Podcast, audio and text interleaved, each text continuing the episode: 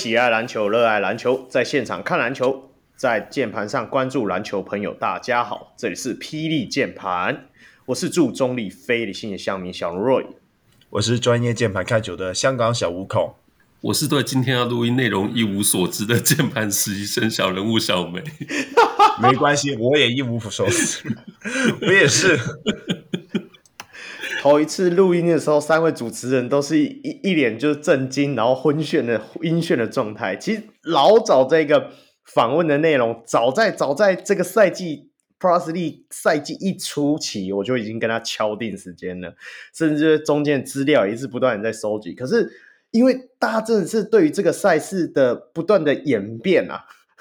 就大家搞得一头雾水，所以我们一定还是要请一下真正专业的专家上来陪我们聊聊啦，对啊，所以呃，大家应该说到这里，大家应该都知道我在讲什么嘛，就是我们要来聊我们的东超冠军周，那我们就当然请到我们的首屈一指的亚洲直男观察家的 Grant，Grant 大嗨，Hello，大家好，我是 Grant，嗨，Grant 大，哎，难得我们是第一第一批那个。呃，怎么讲？算我们斗斗内的金主上来录节目，感谢 Grant 加入我们的会员。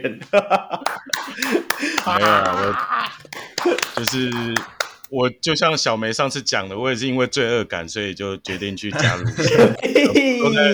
群组里面吃香喝辣，然后又 又有人带我上天，我当然就还是想说想说订阅一下好了，这样子。哦，那真的要感谢舒米，也不知道为什么 突然默默的感谢起他。好啦，我们今天找 Grant 大来，当然就是要聊我们的东超啦。因为最早最早这个原本的计划是一个算是呃各国东亚区的一个集合的一个联赛嘛，就是亚洲版的 Euro League。对对对对对对，那种感觉。可是到最后种种因素，我们就讲种种因素。现在就变成一个冠军周的系列赛了，所以我们还是要请我们的 Grant 大来聊一下。呃，因为其实刚刚就有讲嘛，东超它其实原本它最早构想，它是想要做一个跟所谓的欧洲冠军杯一样的这种赛制，它其实希望可以几个国家联赛的冠军，然后互相去打主客场，然后会打一个很长很长的一个赛制。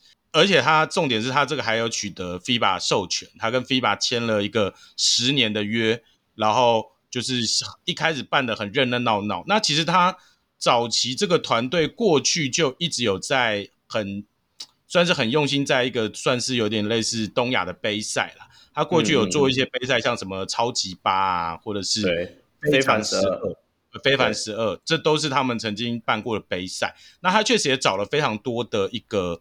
亚洲球队，所以包含 B 联盟，包含像那个 KBL，、嗯、甚至 CBA，那个时候都还有参加。那我印象中台湾也有派队去参加过，好像一两届吧。对，那个时候还是 SBL 的时候，是不是超级八的时候我们才有参加？还是非凡？好像超级八有参加，后来非凡十二好像确实我们就没有参加，就没有参加嘛。对对对对对对对对对。那那个时候还是 SBL 的时候嘛，虽然那个时候还不是职业，但我们还是有去。那所以。一开始大家这个对这个我们可以说是联赛非常期待了，但是后来就不知道为什么很多的一些因素，官方因素是说疫情原因啦。那当然他还有说另外说，因为机票可能变贵哦，那变贵。又没钱这件事情，可能就是他们没有办法继续办下去的原因。只能说，疫情让很多人遇到危机，也让很多人找到借口啊。我们现在也是很多东西一办不下去，就是啊，疫情，疫情啊，没办法，因为疫情影响。我没法上课也是疫情啊。对对对，大概应该是这样。我的论文可以晚交一点吗？你在呼吁你的教授吗？异形啦，异形啦。那所以他为了，但是他可能觉得，因为他头基本上要洗一半了嘛。你看他中间那个 IG 做的已经打广告打了半年，然后官网也上线上的哇漂漂亮亮，也都在宣告。你看 Plus 一开始就说什么，我们今年是会参加东超的一个联盟，对不对？结果后来都没打，好像就很尴尬。最后说，哎，我们只是因为疫情就取消，好像很尴尬。所以他们最后就决定还是办了一个所谓的冠军杯。哦，那他们现在官方的说法是说，这个冠军杯有点为正式，因为他们等于是会把球季往后顺延嘛，等于今年的十月他们还是会继续办所谓的主客场制，只是说我们今天现在就来个先来做个热身。哦，反正球队也都凑齐了嘛，哦，而且，嗯，老实说这件事，我一开始中间就是知道他停赛，我还蛮 shock 的，因为这件事不是只有台湾在在宣传，日本，你看日本这种这么讲 schedule，他们 schedule 可能可能八个月以前就已经排下来，他们那个 那个主场八个月前就已经空下来，说准备要打东超了，就不打，他们可以想知一定是，我相信。对，表面上还是说那个啊，没关系啊，疫情的关系，但是心里会有点圈圈叉叉，所以一定是有我看到一些新闻说他有积极的去跟东超当地协调，嗯、那所以最后才促成这个杯赛。那你也看到这次杯赛其实都是在日本打嘛，我会先在宇都宫打，然后接着到冲绳，所以你就知道其实日本他们本身对就很积极啊，希望至少把这个杯赛给它办起来。那官方也认为这是一个对明年的。主要联赛的一个热身，这样子。Grant 大，我想问你的是说，之前我看到一则新闻嘛，就是说 NBL 有一支球队，它有入股，就是算是赞助东超联赛嘛？这个这个部分你了解吗？诶、欸，我我如果大概去稍微查了一下资料跟了解一下，它确实是 NBL 的一支球队啦。那呃，一支球队的赞助队名什么，我有点忘记，可能要再确认一下。总之，总之那支球队它本身就是在做。呃，他背后的老板就是在做运动娱乐事业的，所以他可能看到东超有前景，哎、oh. 不错，因为他毕竟跟 FIBA 签了一个正式的十年约，所以他觉得应该这个比赛他觉得是可以继续办下去。嗯、那大大大概也知道，现在东超办不下去，主要原因是钱，所以他投了，我印象中还蛮不少钱的，好像有几十，应该有几亿美金吧，好像有两三亿美金左右，对。那我的意思是说，所以未来有可能 NBL 的球队，还是说他们的资源也会投入这个联赛里面，是吗？有可能，对对，应该会有这个可能。因为其实本来东超他们一直很想要跟 CBA 合作，因为他们觉得中国市场很大，所以 CBA 球队一定要进来。但他一开始是被 CBA 给拒绝了，就是不想要 CBA 没有想要参这个东西。但是自从 NBL 的资金进来之后，嗯、好像隔没多久。呃，东超官网就宣告说，哎，下一个球季 CBA 的球队可能也会加进来。哦，所以到时候就有可能 NBL、CBA 加上台日韩非的联赛的球队都会都有可能进到这个联盟来。那哇，如果是这样，那它的市场就可能就会更大。对啊，对啊，因为毕竟现在 NBL 在，其实，在很多人在关注 NBA 啊，还是说一些赛事，应该都会知道说，其实。澳洲这个联赛也是办的非常大，而且就以他的收益来讲，什么办的非常大？他们已经有 Next Star Project，所以这个是专门给一些想要进 NBA 的潜力球员参与这个 NBL 的联赛。那你自己想一下，他们的强度应该是仅次于欧洲和 NBA 了。我我我记得我之前看到资料是 NBL 的收益已经比呃那个欧洲那边的联赛还高了。就是他赚钱的程度已经仅次于 NBA 而已，所以是可以期待的啦。对啊，对啊，对啊。OK。不过另外一个点就是说，你会怕我们的富邦勇士会不会被人家虐虐得很惨了？我们可以派桃园领航员啊，为什么一定要派派富邦勇士？奇怪呢。我我告诉你，我现在转职成永黑了。我从 NBA 的永黑做到 Plus League 的永黑，我都要当。气死我了！领航员，说的是这一直打不赢勇士的那只领航员吗？好了好了，还还给 Grant 那个我那我问一下说，那他们对于资格的认定，就是说他们是主就是赛制，或者是说比赛的规则，大概是怎么样的走向？呃，你是说以这次东超冠军杯来吗？来，对对对对，这个应该就是延续，应该以后他们联赛也会打这种模式嘛，就是说可以登录的人啊，或者是说他们比赛的时间啊，大概是怎样子，怎么去计算？哦，呃，因为这次东超冠军杯它只是短打一个非常短的杯赛嘛，那如果说以联赛的规则来看的话，它其实现在就是呃，每个联赛它会邀请冠军跟亚军，那个联赛的冠军跟亚军两支球队进来打。对，那原本就是希望打主客场制嘛，齁。那它的规则，洋将规则，其实我我必须说，它的洋将规则到现在我还没有看到一个很明确的规定。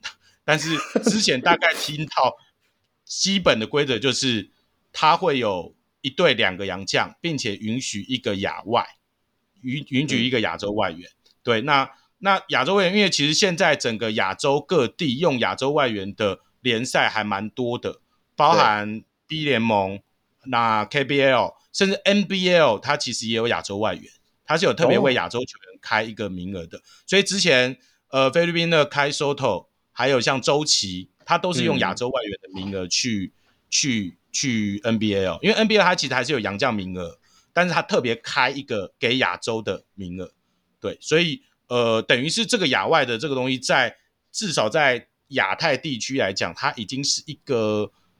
蛮显学的地方，因为其实以前 CBA 有亚外，那现在呃，那台湾是里是没有用过，但 P 呃 PBA 以前也有用过亚外，所以基本上亚洲外援这个东西算是它东超一个蛮特别的特色，就是你可以用一个不是你自己国家的其他亚洲国家的球员当成你的球队里面的一个一个名额这样子。那我这次看富邦勇士带去了，他就是带三个洋将都过去，所以基本上这三个洋将应该就是就算洋将名额。那你是说比赛我可以登录两个嘛？对不对？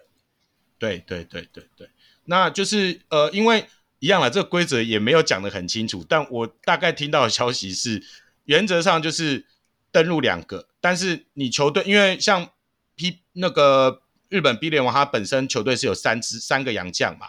那你三个洋你可以都带，但你每场就是登录两个。那有些联赛它本身就只有两个洋将，比如说像 KBL，它就只有两个洋将。那它原则上也不会为了这个比赛特别再找一个洋将，对，所以原则上就是它就是两个洋将去登入这样子。对，okay, 那像 PBA 本身的状况就是它联赛它只有一个洋将，所以他会为了这个比赛额外再找一个洋将，对对，对，再请一个洋将。对，反正大家就是基本上就是有多的三个的，我就是不会再请，但我就登两个啊；有少的我就再补请，就这样子。啊，那目前他们打的时间是每节是十二分钟还是十分钟啊？呃，我了解应该是应该也是应该也是十二分钟啦，应该也是十二分钟。这个我可能要再确认一下，因为他真的也没有公布。对对 对对，所以没有公布。这就是非常尴尬的一件事情，对。所以照理来讲，他们现在应该会走 Viva 的场上的规定嘛，就是一些不管规则，他也没有什么单行法，不像 League 一样。OK，对对对对对。好，那基本上它应该就是以 FIBA 的规则为主，这样子。对，就姑且我们就是以这样子的走势去走了。没有，我想要稍微补充一点，就是说目前 NBL 是容容纳三个洋将。然后一个 Next Star，那 Next Star 的意思就是说，他想要在 NBL 打一年职业，然后去挑战 NBA 还是怎样的？那我是不太懂啊。以欧洲以 NBL 的那个强度，洋将感觉会就是基本上和他们本土的强度应该差不多吧？诶，难讲哦。难讲哦。哦，当然有很很大的机会，是因为他们澳洲强的球员基本上都跑去打 NBA 了。那对啊，对啊，而且他们会找更强的啊，因为他们有可能找的是基本上就是那种 NBA 超级边缘的球员回来。对，而且他们好像他们会有，他们联赛有一些蛮有趣的规则，就是呃，他们可以让他们会鼓励球团把在 NBA 打的球员。挖回来，他们联赛打对，对，然后可以不算在他们的薪资上限里面。哦，这个是直接向 NBA 宣战吗？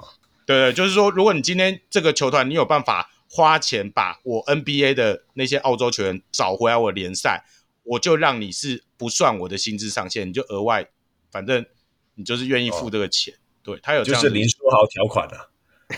这哎嗯，不是独爱好友条款吗？也是差比较像迪恩豪尔条款了。对，就是你够大咖就可以不算，不用管规则这样子。其实这几年就是 NBA 非常认真在推 G League，就是因为 NBL 的关系啊。他已经明确感受到，就是这个海外联盟对于他们在生存跟经营上面是一个要注意的存在了。这个我比较熟，我要补充一下。那当然，除了 NBL 以外，还有很多，像是之前讲的 NCAA，它有这个呃，可以用肖肖像权去赚钱啊球员，那就更愿意留在 NCAA。还有那个叫什么呃，Clutch Time 不是 Clutch Overtime League，对、嗯、Overtime 也有开一个。现在的两个乐透热门 Thompson 兄弟也是在那个 Overtime League 在打，所以这也是为什么 NBA 感到蛮芒刺在背啊。对啊，就像现在的 Chat GPT 让 Google 觉得非常恐慌一样。你你怎么可以时事都跟得很准？哎、欸，不过你看哦，这像 NBL，因为我之前会注意 NBL，是因为 Andrew Bogut 回去打嘛，我记得没错的话，好像也是打的不错。对吧？例如像这样子会有鲑鱼返乡啊。其实讲认真，Pro League 目前就以今天我们录音时间是二月二十四，今天有一只鲑鱼才在第第四节的中场中中场前呃大概三十秒投进一个关键三分的林志杰，对不对？就其实这种鲑鱼返乡的大牌球星，对于本土的联赛其实是有十分显著的影响。好了，那我们接下来我们就直接往下推进好了。当然都已经聊到东超啦，身为我们非 ProSLy 正式官方的节目而言，我们当然不能轻轻浅浅的带过这个联赛啊。我在影射什么吗？你们跟我笑。所以我们要很深入的探讨。所以我们第一个，我们就来聊一下我们的 A 组的对战。那这一次 A 组的对战，其实我们富邦勇士基本上就是会对上我们。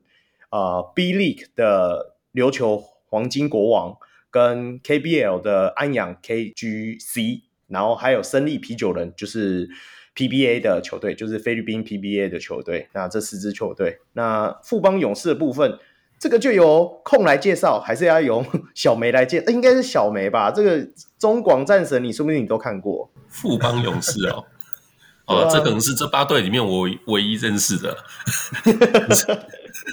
可是，可是我我觉得我今天就不要占篇幅了，赶快交给 Grand 或是空来帮我们介绍。没有啊，我今天是听众啊。你现在再不讲的话，没地方给你讲了。对啊，哦、等一下只有敲八笑才能有，还有你出场的机会。你稍微简述一下我们的勇士，其实大家都很了解我们富邦勇士的曾经的辉煌啦。然后他从从中广战神回来，然后台湾大一路到现在嘛，然后。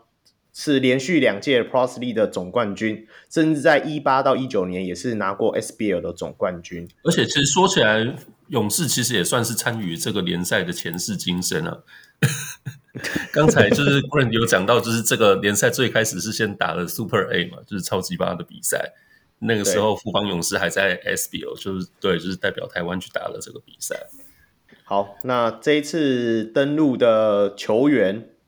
大概就是呃，不知道杰，哎、欸，我们重点讲一下好了，我直接讲说没有去的人就好啦。林志杰跟那个谁没去而已吧？林志杰跟那个蔡文成没去。林志杰、蔡文成还有张宗宪，张宗宪好像也不会打。哦，这三位不会打，然后其他几乎都带去，所以可想而知，这一次富邦勇士带去的人应该基本上都是以新秀为主了。那三名洋将 Johnson、塞瑟夫还有辛特利都会随队嘛？对啊，那这样子的阵容，那个那就由空来讲一下，你快速简略讲一下，你对于这一次富邦勇士征战东超的期待有多高啊？好，加油，就这样子。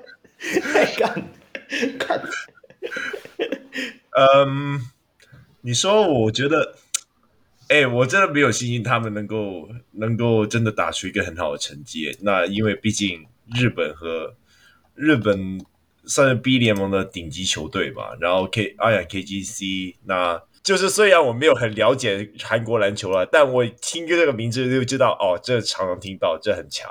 然后那个胜利啤酒人就是最近击败湾区翼龙的那支球队吧，那这一支球队也是强到爆炸，那加油！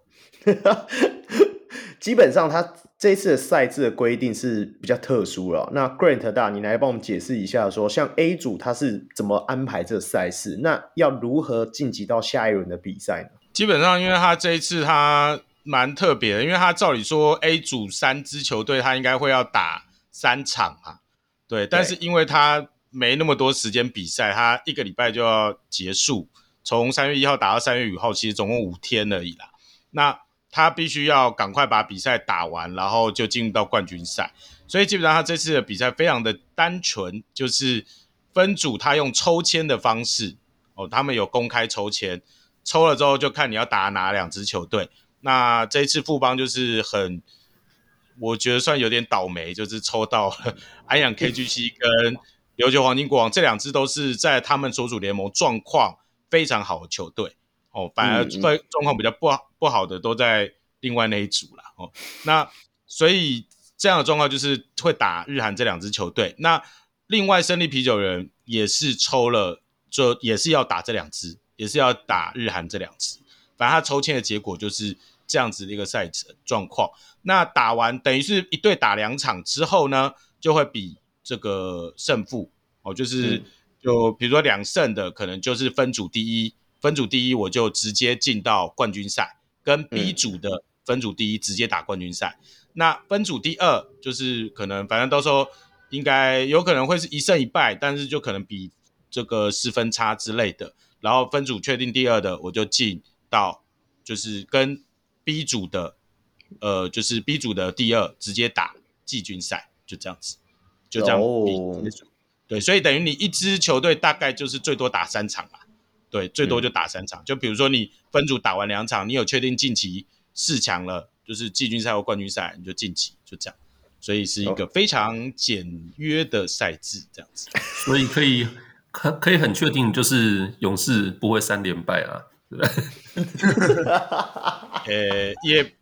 对啦，对啦，对，因为你你前面两败你就不会不会，对对对，就不可能进去下一轮。不过因为这个赛制这么奇妙，所以老实说，就算他的实力在分组里面不是顶尖的，老实说，顶尖球队还要看他的脸色，因为感觉起来，其实第二支晋级球队可能还要比得失分的问题嘛，对不对？对对，如果说富邦忽然咬到一支球队，让他。搞不好就是没有赢那么多，或者是怎么样，那他搞不好就因此没办法进入到冠冠亚就冠军赛或季军赛这样子。对啊，所以这两队对到富邦还是瑟瑟发抖啊。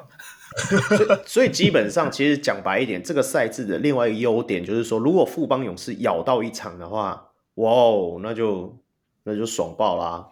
没错，对对，而且因为赛制很连怎么打进冠军赛都不知道。对，因为赛，因为它就是很简单嘛。因为老实说，我觉得短期杯赛的有趣之处就是它什么可能都有可能发生。说不定那一天忽然那个，我们就假设，说不定张文平忽然手感准到爆炸，对不对？上场连续投五颗三分，然后他就忽然带领富邦勇士赢下安阳 KGC，谁知道？对不对？你说周国宇突然传出二十次助攻这样，我感觉这也不是完全不可能发生的吧。感觉大家在听这一段的时候都在偷笑，大家要对有一点信心呐、啊。对，我认真讲一件事情，呃，这一次东超的赛制对于我们来讲有非常大的优势，因为我们非常习惯上场两个洋将的使用方式。因为你看日本，它的赛制是它三个洋将轮替，它现在东超等于少一个洋将，他会不习惯。那 KBL 的赛制是他只能上场一个洋将，然后两个洋将轮替。那你要他同时上两个洋将，对他的队形平常联赛的队形打法也不习惯。那 PBA 也是，他平常只有一个洋将，他另外一个洋将是临时找来的。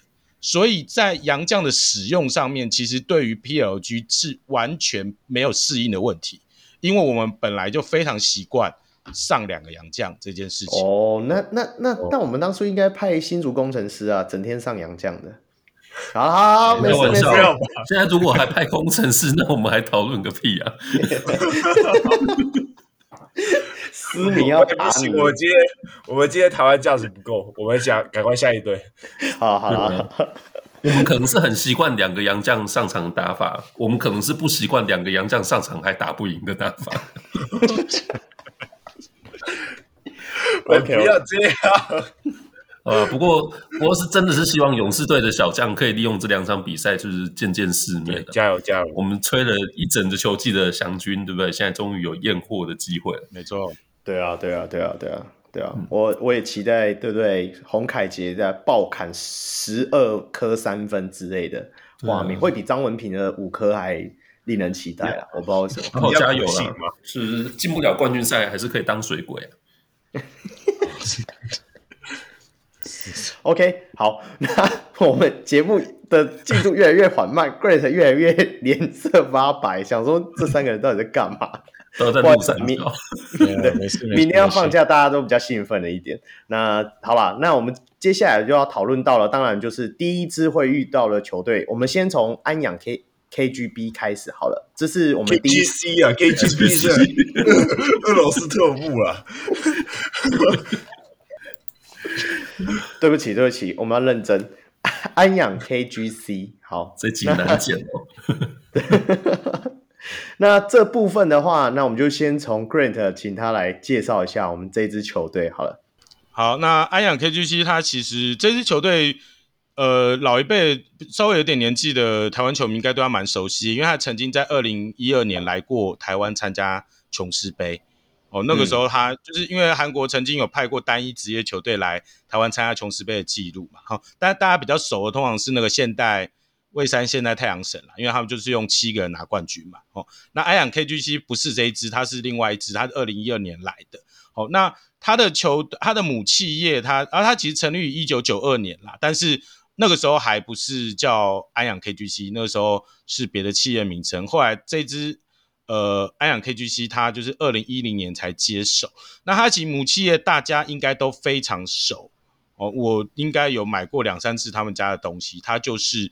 正官庄高丽人参，大家去 Costco 应该有看过，哦、对，对对，有啦有啦、就是、有啦。我我对那个有球衣上写的正官庄，我都还有印象，是不是？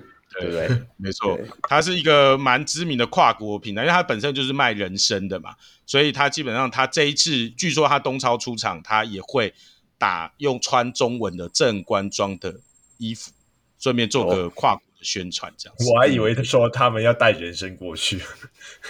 诶、欸，也不是没有可能啦，就是 可能拿来当成小礼物发这样子之类的。呃、你不要再歪题了，你给我闭嘴！现在是农会的园游会是不是？好，继续继续。那对的大，我我想问一下说，说那你帮我们简介一下说，说他目前 KGC 在他们联赛里面的成绩是如何？那目前他们队上主要比较需要去关注的球员大概是有哪一些？呃，KGC 他目前的战绩在 KBL 截至我们今天录音的二月二十四号为止，他的战绩是三十三胜十二败，胜率是七成三，呃，是目前 KBL 联盟第一名啦。哦，那他其实去年就是亚军了。其实这支球队他的队形从呃这五年来都非常好。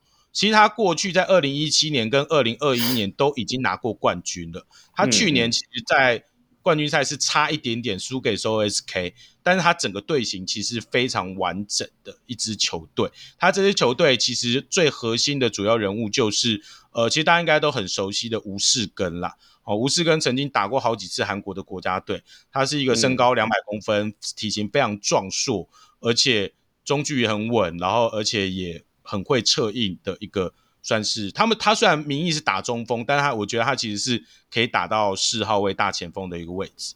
那他曾经拿过两次 KBL 的 MVP，两次 Final MVP，三次最佳五人。那算是韩国，我觉得目前应该整个 KBL 算是指标性球员前五名的一个球员。那当然他现在有一点年纪了，因为他现在已经三十四岁了，大概比张忠宪大一岁。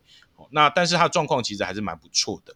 那这支球队由他加入之后，他其实就是一直都是冠军热门啊。他二零一二年选秀加入 KGC 之后，他就没有离队过，他就是一直在这支球队。那因为他在这支球队，他就拿了三次冠军这样子。那吴世根是一个，那另外还有一个这一次东超一直主打他的一个蛮呃指标性的后卫，叫做边俊恒。他其实有两种中文名称，有人叫他边俊亨。那我问东超。呃，我问某某 T 那边，他是说是叫边俊恒啊。反正不管怎样，他是一个一百八十五公分的控球后卫，他是真的控球后卫，他不是像中中张宗宪那种，就是算是有点兼差的控球了。他是真正的控球，所以他是一个算蛮大号的控球。那他的外号叫做韩国的 Kyrie Irving 哦，他就是韩国 K，、wow. 对，就是他的打球也是蛮花俏的，就是左右手运球的变换幅度很大，而且他的他目前助攻榜在 KBL 是第二名，然后得分是第五名，就是等于是一个能得分也很有助攻能力的一个指标性后卫。那他曾经也有来过台湾，就是打这个四大运这样子。对，OK，那我哎、我我我问一下，有边俊衡是背号五号嘛？就跟大家科普一下，因为到时候大家一定不知道那些艺名是什么，我们用背号去记比较知道。那吴世根的背号是四十一号。哎、嗯欸，我我是想问他们，像他们，你刚刚讲说边俊恒他的助攻排行榜在排名第二，所以是跟杨绛也掺杂在里面的那种助攻榜。哦，对对，是联盟助攻榜，他们的 KBL 的联盟助攻榜前五名都是本土。哇哦，那得分不过也不意外啦，因为因为他们韩国上场只有一个洋将而已，嗯，他们洋将的限制上面其实是比较多的，而且他们的洋将大多数都是比较偏禁区的全能型球员，后卫的球员相对比较没那么多，所以当然很理所当然。其实这跟早期 SBL 大概大概也知道，其实。因为主要都是高大球员嘛，所以其实后场的助攻榜也大部分也还是本土球员拿下了。对对，可是你说他在得分榜也是算前五的，那是真的有可能他得分暴力爆发力是十分惊人。哦、我们到所以他他的得分前五是本土前五啦，我刚没讲清楚。哦、本土前 OK OK，对对没关系。助攻榜是联盟第二，对。嗯，那还有那他们主要可能会比较常使用的洋将大概是哪一位？呃，他的主要使用洋将，因为其实，呃，韩国他是就是两个洋将嘛，那一个洋将可以上场，那因为他们的薪资的结构问题，他们两个洋将薪资是一起算，所以通常会找一个非常强的洋将，那另外洋将因为上场时间会比较少，会稍微弱一点，那这个薪资比较高的洋将就是 Spellman，那他大家应该会对他有点熟悉，他曾经打过勇士队，在二零二零年的时候有打过勇士队，那。另外也曾经好像打过老鹰吧，我记得。对，小梅，你有印象吗？我这个我有印象啊，就是在 Stephen Curry 休息的那一年呢。哦哦哦，我有印象，我有印象了。我看到照片，我有印象。他长相应该还蛮容易。对，现在比较胖了。对，他现在比较胖。对，那他是一个爆发力很好的洋将啊。对，那我稍微补充一下，就是 Omari Spellman 他的打法有点像是大一号 Eric Paschall 啊。哦，嗯，OK，哦、对对，好，对，有点类似的这样。那他在他在韩国应该也算是联赛里面算是数一数二的洋将了。那他之前有拿过 KBL 明星赛的扣篮王，对，所以他是一个体能劲蛮劲爆的洋将，而且他臂展很长。你们大家有看过他的比赛，就知道他的那个臂展蛮蛮夸张的。所以我觉得他跟那个 Johnson 的对决应该会蛮好看的。对，嗯，Johnson 比较瘦，当然 Johnson 比较高啦，因为那个 Spellman 只有两百零三公分而已嘛。对，嗯、但是他的厚度比较好。那两个都是属于很会扣篮型的，我觉得他们两个对决应该是蛮好看的。那他在安阳 KGC 的背号是十四号这样子。对，我完全没有印象，Omari Spellman 在 NBA 有扣过篮，我真的。对，但是他在 KBL 还蛮常扣的，而且一场都扣三四个左右。哇哦，靠！Grant，你可以帮我们形容一下，他们像韩国的球队，他们主要主打的大概是怎样子的打法吗？偏重外线呢？传切？我知道韩国就是最注重传切嘛。对，那基本上像安阳 KG，他这支就是非常标准的。韩式球风的球队，虽然说他们十支球队的打法都蛮接近的啦，就是他们有时候你看 KBL 的球赛，你就会觉得好像是十支复制人球队在那边打，当然风格会稍微略有不同，但是大致上打法类类型相差不大。他们节奏很快，然后传接也很多。那因为他们的洋将现在是没有洋将身高限制，但是他们也找的洋将也通常不会是慢的，就不太会找。不太可能，基本上他们没不太会有球队找辛巴或者是德古拉那种类型的洋将，他们就是两百零三的大前锋去当成中锋打，然后导传非常快速，然后非常多的挡切小组配合，那呃甚至有时候也可能会有就是 fire out 的状况出现，呃，应该也蛮常蛮常会有的。对，节奏很快，有时候看 KBL 比的比赛，你就会看到好看，就会说啊，双方一直进攻，一直进攻，一直进，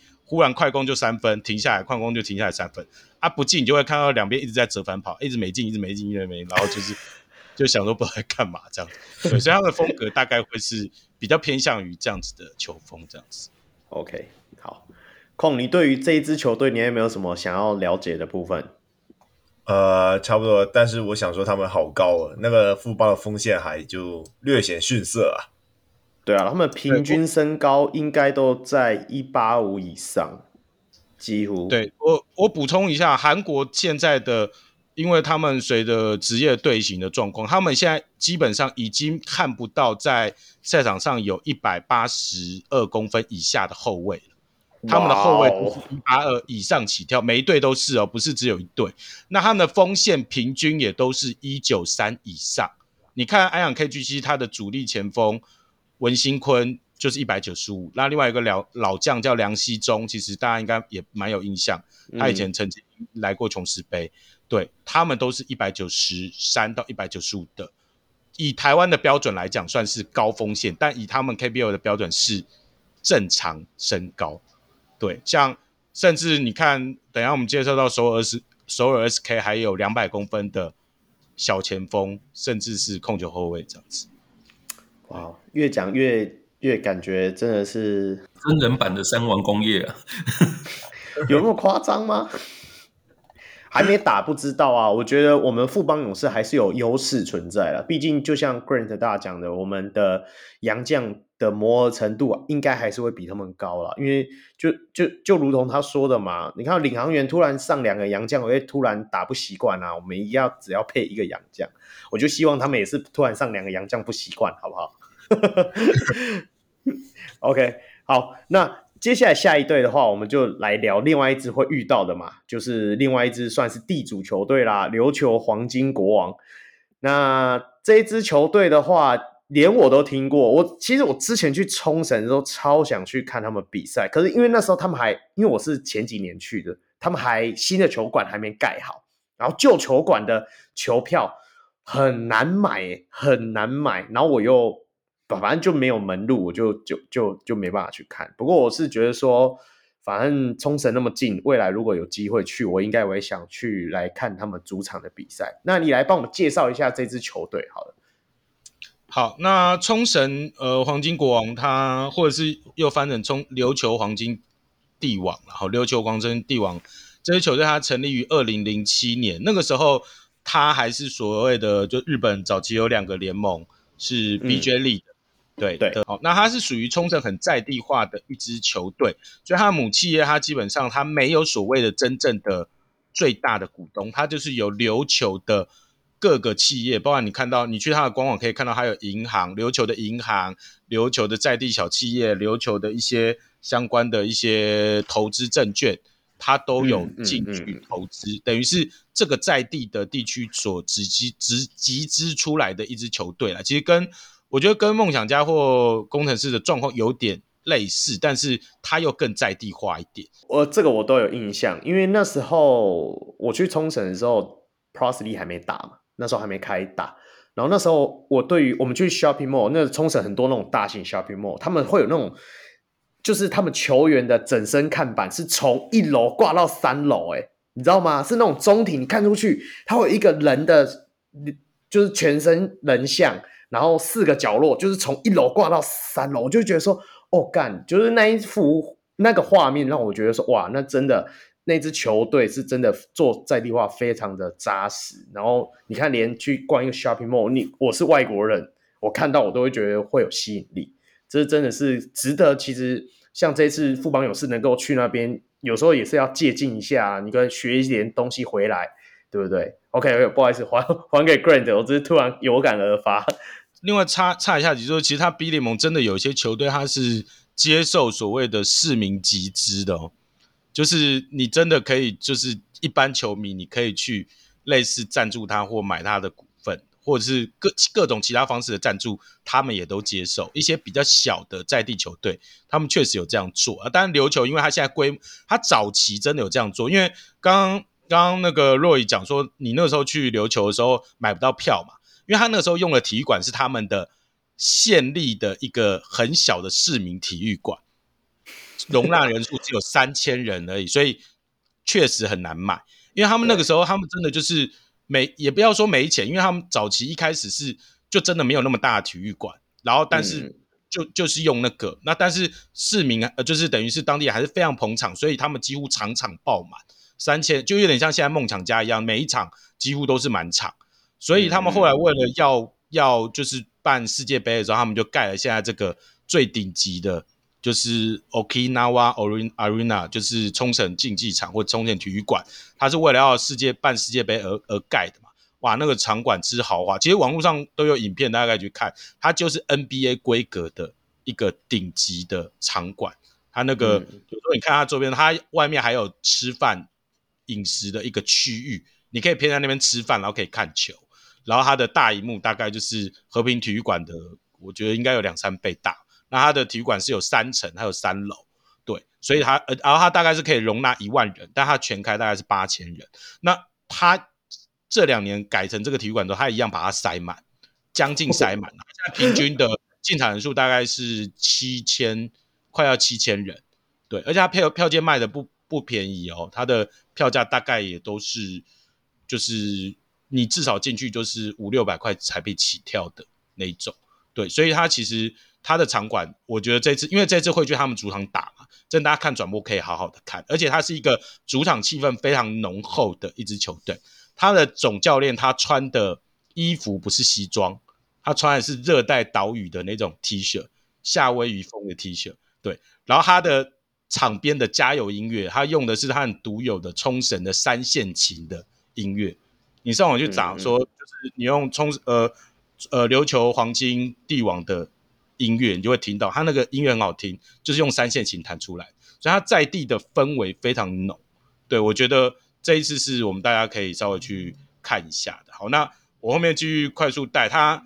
呃，琉球黄金国王他就是过去在 BJ 联盟曾经拿过四次冠军，那他到后来合并之后，他到 B 联盟之后，他非常的战绩一直都蛮好的。他们上季打出一个非常大的惊奇，就是也不能说惊奇，就是状态非常好。他们打出二十一连胜的连胜加的状态。哦，当然看起来好像有可能今年快要被千叶喷射机破了，因为千叶喷射机现在已经二十连胜，他只要下一场再赢就平纪录。哦，但是可以知道冲绳呃琉球黄金国王王黄金国王这支球队，他的整个体系跟状态是非常好的。那他现在是战绩是二十九胜九败，胜率是七成六。他目前排在呃，因为 B 联盟他们有分区嘛，排在是分区西区第二。那整个联盟他是排第四，所以他是这支球队大概整个的背景是这样子。哎、欸，我我有另外一个问题，他七乘六还只能分区第二，然后全联盟第四，所以前面的是怎样胜率八成吗？前千叶喷射机的战绩好像是。好像是三十胜四败，我记得。对，他应该是联盟第一吧？对，他是联盟第一。对.他是联盟第一。对，那那几支球队其实都没有差很多啦，都是差个两场一场的成绩这样子。可是意思就是说，他们前面前半段的战绩跟后半段战绩就拉距很大，就对了。对，B 联盟的实力，他们的最后一名，他们现在今年最后一名会降级。现在最后一名是赫兹湖星跟星蟹。天鹅，呃，他们的战，呃，他们胜，呃，是五胜三十三败，胜率应该不到一成，比钢铁人还差。哦，钢铁人 OK 啊，对啊，对了，有比钢铁好一点。看，你现在是怎样呢？一直狂凑自己家里的队伍，我们在讲别人家，你们一直在凑自己家里的，这样听众比较好理解啦。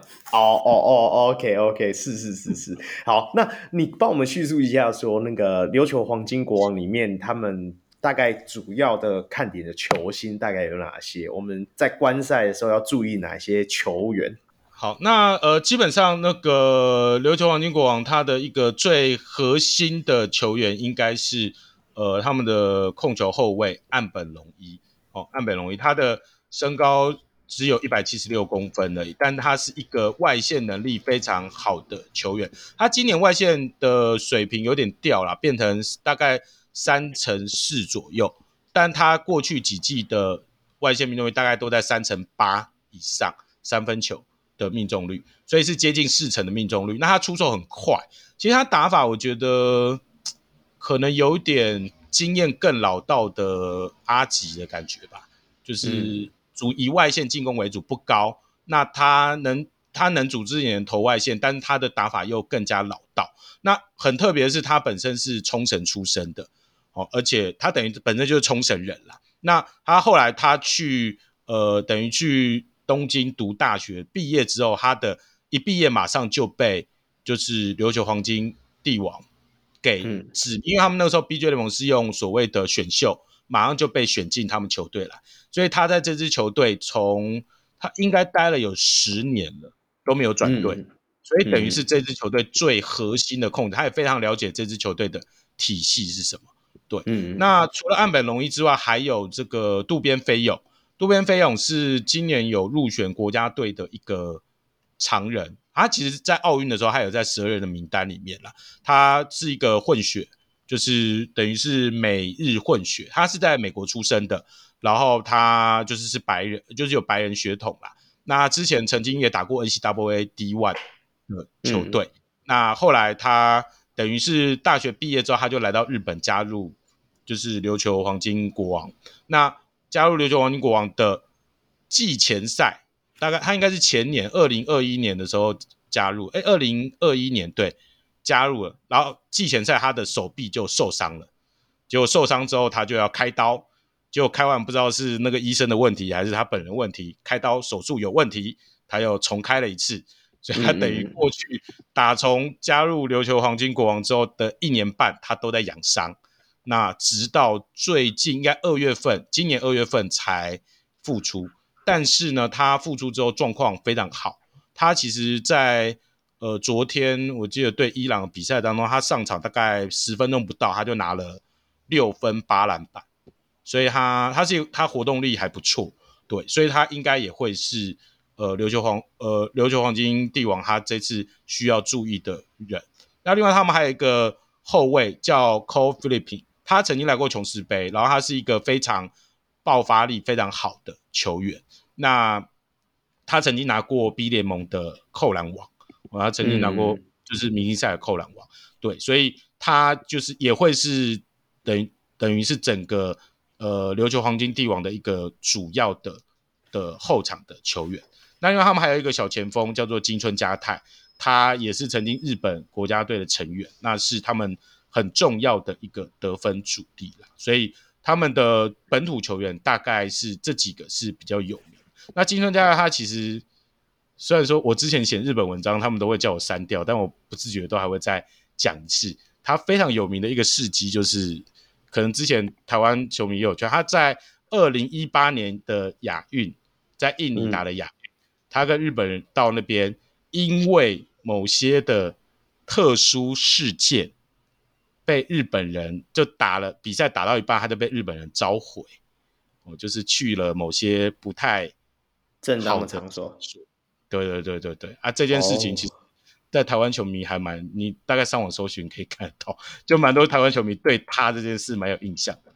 但是他那件事他他影响还蛮惨，然后后来回国就被好像禁赛一年，因为打国家队期间被发现这件事情。他的本土球员大概是这些啦。对，那洋将的部分，嗯、我大概就主要就带一个，就是 Jack Cooley，他是之前也是曾经打过 NBA 的沙加缅度国王队的。这是谁啊？他是一个非常大只的。大只的一个白人中锋，厚度还蛮厚的。然后他过去曾经拿过两次的 B 联盟的篮板王，这样他是那种打球你根本感觉不出来他是好像会很厉害的球员，但他其实在防守啊，在整个篮板进攻上面都非常的，就是非常的优秀。他可以说是因为其实呃琉球黄金帝王他的三个洋将都是以。呃，以这个所谓的禁区球员为主啦，所以他的洋将的强度的大部分的部分都会是在禁区，所以对富邦来讲，其实呃等于是洋将要碰上琉球黄金帝王的话，他可能就比较多，也许比较适合派上就是塞瑟夫跟强森一起上。对，对于他们的进对方会，因为他们琉球皇军国王的常人还算不少，对，还算不少，对，所以大概整个的球员的状况是这样。对，这库里我刚刚稍微看了一下照片，嗯，我也是没有印象。虽然他他很早就离开了啦，对，对他打过爵士，爵士打了十六场，然后打过国王打了七场，不过也都是一八年左右的事情了，很久以前了。OK，好，那呃，其实那你其实我们就我们自己知道，日本的打法大概就是以是以后场主导的进攻为主嘛，对不对？所以琉球黄金国王大概也是这样子的的风格嘛，还是说它是比较特殊的案例？嗯，其实应该讲说，我觉得日本球队最重要的一个部分，他的球队的组织性都很强，他的打法都蛮，就是就是说。还蛮就是，比如说他们跑战术的成功率都会要求要跑到一定的程度，所以他通常节奏比较不会那么随性的。像我们说韩国跟 KBL 或者是 PBA，其实打法都会稍微比较有随性，比如说快攻忽然投三分之类的。琉球呃，日本的整体普遍球队打法会是比较偏向于是组织比较严谨的，但是琉球黄金帝王它是相对日本球队是比较讲求团队性、讲求奔放性的。对他的攻守速度，我觉得没有到韩国那么快，但是在日本球队里面相对也是算是算是比较偏快的。但是他的倒传非常多，所以他基本上呃他的，所以你会觉得他的打法不太会特别强调某一个明星球员，就他的打法，因为其实他们今年少了几个蛮重要的主力，他们少了一个主力后卫叫病理层，可能大家也有听过那。他这支这个后卫已经转队，那另外他们也少了上季 B 联盟的最佳洋将 Evans，这两个球队离队了，但是对他整个球队的体系打法其实没有什么影响，因为他并就不是特别强调要把球集中在某一个球员，或者是呃特别强调就是明星球员的一支球队，他就是团队意识很强的一个球队。之前我跟呃，股神就小股聊，他认为他他认为说，琉球黄金国王是他看过亚洲球队所有球队里面，包含韩国、包含菲律宾，觉得最打团队进攻最优秀的一支球队，所以他的体系是非常完整的。所以我觉得富邦打这种球队比较麻烦啦，就比较麻烦。对，就是、okay. 好了，我们期待他的表现啊。那小梅你要讲什么？你问一下哦。Oh. 呃，我刚是好奇说，为什么他名单上有这么多洋将啊？他其实他主要三个洋将，因为他们本来 B 联盟就可以允许三个洋将嘛，所以他们有三个洋将。Oh. 那有一个你看到的是好像是外国人，那一个是他的亚洲外援，就 Carl Tamayo，他是一个菲律宾人，对，所以他不算洋将的，他是属于亚洲球员。对，因为其实这一次，oh. 呃，这一次有带亚洲球员的，刚好富邦都有碰到。一支安养 KGC，他也有也有一个亚洲外援，他的亚洲外援叫做阿邦斗，阿邦斗，他也是菲律宾人，他是一个弹性非常超级好的球员，他也是拿 KBO 的灌篮大赛冠军。对，那琉球黄金国王他的刚刚讲的那个塔马友，他也是菲律宾国家队的，那是一个很年轻的一个常人，所以你会看到好像很多都是。外国人，但是其实只有三个是洋将啦，其他的都像刚刚讲的 Cole Philippine，他名字看起来不像日本，但他也是算是本土球员，因为他是美日混血，对，他是混血。哎、欸，其实 我要又要再岔开，我一直觉得冲绳这个地方，你知道日本本岛的人对于冲绳当地的人是很有那个的，那个叫什么？就是他们会觉得冲绳人不是日本人，知道吗？如果你们有去冲绳，或者是说你们去了解一些日本的生态的话，你们大概知道，就是每次他们类似他们的 PTT 都会刁冲绳人哦，那是他国事务，有点像我们在讲苗栗，但是又不不这么那么像，就的一种感觉。所以对于他们自己本岛的那种怎么讲民族意识，是又有别于日本本自己当地的感觉哦。所以你要说他们为什么他们很支持一支球队，真的，大家在可能在看比赛、看转播的时候，大家可以仔仔细去看那些球迷们怎么用尽全身生命的力量在支持一支球队的感觉，对啊。OK，我我补充一下，我补充一下，就是因为那个琉球，因为大家也知道，以历史面来讲，琉球不是日本最早的领土嘛，它以前其实它有自己一个琉球王国，它是后来。反正其实跟台湾有关系啦，后来什么牡丹社事件才会导致于琉球变成日本的一个领土，所以他们自己本身在地的氛围就很强，而且又加上他曾经有美军基地驻扎嘛，所以他应该是全日本非常少数就是篮球的风气远大于棒球的一个地方，对，就是那个地方，它就是篮球就是他们的。很引以为傲的运动，日本其他本地不是嘛？他们一定最疯就是棒球，要不然就是足球。但冲绳不是，所以诶，我不晓得，如果这个会爆雷就剪掉。大家有看过《灌篮高手》剧场版吗？靠，这个如果现在还算爆雷的话，那、啊、那就是他活该啊！啊，好，那就他活该。就是大家知道工程的设定，他是就是冲绳人嘛？那为什么井上要把工程设定为冲绳人？最主要的理由就是这件事情，因为他认为冲绳就是最适合孕育篮球文化的一个地方。对，那他现在的票房也确实是整个 B 联盟最高的。你看一个地方，它的人口可能连东京的某一区的人口都不到的地方，它的票房篮球票房却是全日本最高，你就知道这个地方有多爱篮球。我刚才想说，这个情报从 Grant 口中讲出来就是不一样。所以哪哪一个情报？我刚也想讲工程良田这事情，可是想说啊，听众一定觉得这主持人完全不做功课，讲这些有的没的这样。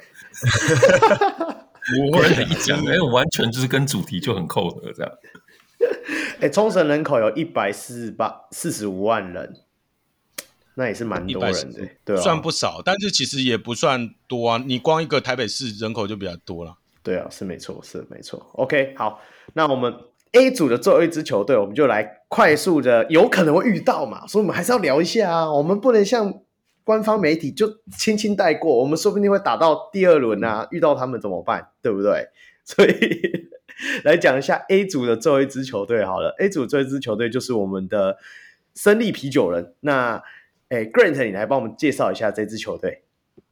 好，哎，那个我稍微先稍微补充一下，因为刚刚那个控有说他是把那个湾区玉龙干掉的球队，其实不是啦，因为湾区玉龙干掉的球队是那个 Ginabra，就是加朗巴国王。那会搞错也很正常，因为呢，生力啤酒人的母企业是生力啤酒，但生力集团它总共在 PBA 有三支球队。都有冠上胜利啤酒的名字，所以它就是包含就是干掉湾区基隆的那个 Ginabra，它后面有一个就是胜利的一个名字。那另外还有另外一支就是就是 Hot Hot Shot Blackwater，对 Blackwater 就是基本上这三支球队它都是属于胜利集团旗下的球队了。哦，那这是 PBA 很神奇的生态，我们等一下再讲。他们总共。十二支球队，但是有两个老板都各玩三支球队，而这三支、这六支球队又 PBA 的，几乎每年都是这六支球队在轮流拿冠军，所以你就知道他们大概就是这两个老板在玩的意思。然后，等一下我们如果有机会再来细谈。那那胜利啤酒人就是其中最最知名、最红、最久的球队，但他不是最受欢迎的，最受欢迎的就是。干掉湾区裕龙的那个 Ginebra 就是加加朗巴国王这支球队。好，那胜利啤酒人他成立于一九七五年，而且名字没有换过，老板当然也没换过，所以应该是这一次东超八支球队里面最有历史的球队。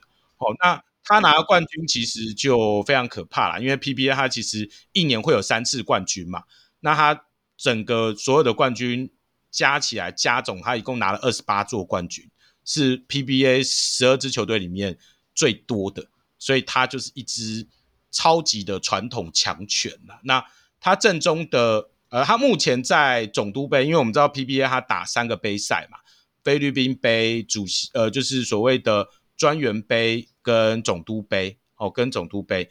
那呃，在这样子的一个比赛当中，他目前的现在总督杯他是七胜二败，然后他的胜率是七成八，然后目前是联盟呃应该是联盟第二哈，联盟第二，第一名是 TNT 简讯，我们等一下会带到了一支球队，对，所以呃，胜利啤酒人大概他的一个队伍的基本资讯是这样子。我刚刚查了一下胜利集团。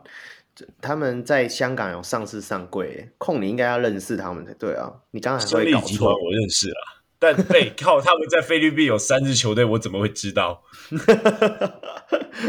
OK，好，那这支球队大概价主要，可能我们要需要注意的球员大概是哪些？嗯，好，那首先，呃，森林啤酒人他最有名的这个球员，他也曾经多次入选菲律宾国家队，叫做。就是 Jean Fajardo，他是身高官方是报二一一啦，但我觉得他应该没有那么高，因为菲律宾的球员普遍都会报的蛮夸张的。他大概就是 二零八，对，因为以前我觉得最夸张，以前有一个球员叫 Tolava，Tolava，他的身高最早说报七尺两百一十一，然后后来，哎，后来看看他惹来琼斯杯，就说，哎。他好像跟曾文鼎差不多高哎，然后就会觉得，后来就看一下他原来他大概身高就是两百零三左右。你看那个他那个报那个身高落差到这个程度，菲律宾很习惯虚报身高了，所以他们身高参考就好。但是这法拉头就算没有二一，大概有两百零八公分。那他是 PBA 就是非常有名的一个传奇中，他曾经拿过六次年度 MVP，四次冠军赛的 MVP，七次最佳五人。基本上他就是一个近十年来 PBA 最具代表性的一个中锋球员。那他也被选，因为他 PBA 在 PBA 到今年为止已经四十七年了。他曾经在四十年的时候，他有学 NBA 一样选出所谓的四十位最伟大的球员在 PBA。那他也是其中一位。哦，他就在胜利啤酒人这一支球队里面。好，那另外还有一个比较有名的。呃，球员就是 CJ Press，CJ Press，他是一个非常不错的，他身高一百八十八公分，那背号是七十七号，他是一个得分能力很强的一个双能卫。那比较有趣的，他是香港出生的，所以在维基查他的名字，好像说他有香港国籍，但我觉得应该没有吧，他只是在香港出生了。对，那应该是没有了。对，对对，应该是没有了。对，那他曾经在。入选过菲律宾国家队，他在世界杯二零一九年世界杯的得分在球队排名是第二名，对，他是第二名，对，所以他就是一个呃，胜利啤酒最主要的一个后卫球员这样子，对。嗯、那另外还有一个球员，大家会比较熟悉的就是那个鲶鱼哥啦，哦，就是二零一五年来琼斯杯一炮而红的，就是。Terrence Romeo 罗密欧，对，他是一个一百八十公八十公分打街头篮球出身，然后非常花俏，然后就是打球就是看起来很爽的一个球员。那他在二零一五年来琼斯杯之后，就是基本上一鸣惊人，几乎所有台湾球员，我后来发现，只要一看到他的名字，都会非常的激动，因为都觉得对他印象很深刻。那他也曾经入选过五次 PBA 明星队跟一次最佳五人，可是他后来几年因为本身我听到他的状况就是他好像不是很自律的一个球员，就好像大头症，蛮爱对，然后又蛮爱玩的，据说就常常会有一些就是就是也是那种就是负面消息出来，所以然后又加上受伤，所以他中间其实中间就有一些状况就没有很好，那但是。嗯他这今年后来在他在就等于是 PBA 的专员杯，他有复出，那打得还不错，打得还不错。他就是等于是球队的最佳第六人啊，所以我推估他这一次有比赛，因为我们还是会看到其他球队的转播嘛，因为这次据说某某 TV 他所有的比赛都会播，哦，所以还是可以看到他的比赛，所以对他有兴趣的球员还是可以去看一下胜利啤酒的比赛，他应该是会上场啊，我觉得他这次应该是。蛮有机会上场的。OK，那他们的主要本土球员就是主要是这些啦。有有没有什么问题吗？对于这支球队，我想说他们是唯一身高上富邦好像略显优势的一支球队啊。可是菲律宾的哦，可是我要讲的是菲律菲律宾的打法有点偏美式，他们都是冲击禁区的，是吗？那这支胜利啤酒也是这样子的打法吗？对，差不多啊，因为就是其实菲律宾的后卫，我们知道从国家队或职业队看到他们的身高都不会高，他们有些报一八零，像 Romeo 他虽然身高报一八零，但是普遍认为他大概顶多一七八或可能一七六左右而已。但他在当初在打国家队，就是在碰到中华队的时候，那个时候碰到有林志杰还有 Q 在正中的国家队，他一样切爆啊，他把国家队、啊、把那个中华队切爆啦，对，所以你说身高也许看起来差不多，但是这种他们那种打法，美式后卫打法，其实那像我刚刚讲的那个 CJ Press，他也是类似的打法，他就是一对一能力很强，那他会切入也有外线，那特别其实这一支。呃，胜利啤酒人他的禁区已经是 PBA 球队里面算是还不错的球队了，因为他有法哈斗这种两百零八公分的在禁区的球员，那又加上他们的洋将，其实找的都算是不差啦。对，那他的两他两个洋将其实我没有那么熟悉，因为他们洋将一直都在换，他这个洋将也是这一次他们的呃总督杯的临时就是才找来的洋将，对，但是基本上他们的洋将都会非常的。具有得分爆发力，就比如说像之前那个 Troy Williams，就是云豹的那个小虫威廉斯，他有去去 PBA 比赛嘛，然后一场比赛就拿五十几分嘛，但是也不是只有他拿五十几分，对面的杨将也拿五十几分嘛，所 以他们就是每一场比赛，因为他们一个他们一队就一个杨将，然后他们杨将基本上都会打满，打到四十八分钟，甚至五十延长赛打五十分钟都还在打。然后就是一直飙分啊，因为他们的美式球风就很放任这种打法，他不会说你自干是错的，因为反正我找你来，你就是要得分的，你杨将就给我拼命干分，就这样子。对，不像日本，日本就会说，哎，好好好，不要投了，你投太多了就会把你换下去。对，但是菲律宾不是，没有你就投，你就投，投到进为止，拿五十分也没关系，我球队也会赢球就好。对，所以他们的洋将都是这种，也是很偏美式类型的洋将，所以他们整个打法就是。你就是看一支比较没有纪律的美国队在打球，就这样子。哇，那是什么样的球队啊？火箭队吗？也哎，有像哦，没有，他们甚至没有 S，他他们甚至没有神棍啊。可是他们也有一个菲律宾裔的人啊。哎哎，对哦，对啊，在家里找到护照的那个嘛，对，家里找到护照的嘛。哎，好。那这 A 组的球队大概就是这些啦。好，那接下来当然我们要聊一下我们的 B 组了。虽然 B 组人马，我们未来富邦勇士如果一路挺进到冠军赛，也是有可能会遇到的啊，是不是？是不是？大家要有信心啊！所以我们也来好好的来检阅一下这几支球队大概是有哪些。那第一支球队的话，我们当然就是聊一下，呃，他们是另外一支日本的球队——以都宫王者。那这个就是好像他是我们第一场比赛就是在他们的主场打嘛。那 Grant 他在日本 B League 里面，他目前的战绩啊，还有就是说他比较呃关键球员大概是哪一些？好，那宇都宫皇者他是上一季 B League 联盟冠军，但他其实上季的战绩没有很好，他是呃他上季是联盟第五，但他打到季后赛就忽然发飙，他每一场都是下课上。然后课到最后拿到冠军，这样，所以他其实他是一支状况，呃，例行赛没有很稳定的球队，那也反映在他现在的呃战绩上。他目前现在战绩是二十胜十八败，胜率五成三，那是东区第五。那原则上东区第五在 B 联盟的赛制，他是可能打不进季后赛的，所以他是近况是蛮差的，跟琉球黄金帝王相比，他的状况是颇差。但是这支球队他其实比较多。呃，可能台湾球迷会认识的的球员、嗯、哦，包含像竹内功夫是以前日本前国家队的双胞胎的禁区的球员，对，有印象，有印象。对，那另外比江岛胜不用讲，这是近五年来日本最好的国家队得分手。对，对那他也在，对，他是上季的 B 联盟的 Final MVP，也拿过一次的年度分 MVP，哦，是他会是宇都宫最主要的得分球员。那另外还有一个是大家也一定非常熟悉的，就是日本第一位打过呃就是 NBA 的球员，就是田沃永泰。那他现在可能有人很压抑，他还在打，因为他比林志杰还要大两岁，他现在应该已经是四十二了。哎，一九八零年现在出生，四十三了，对，要四十三了。对，不过他现在在 B 联盟的，他在球队最主要功能就是拿来卖，就是吉祥物啦。球队还会不时出一些他的公仔跟球衣，顺便再卖这样子。但他上场比赛基本上。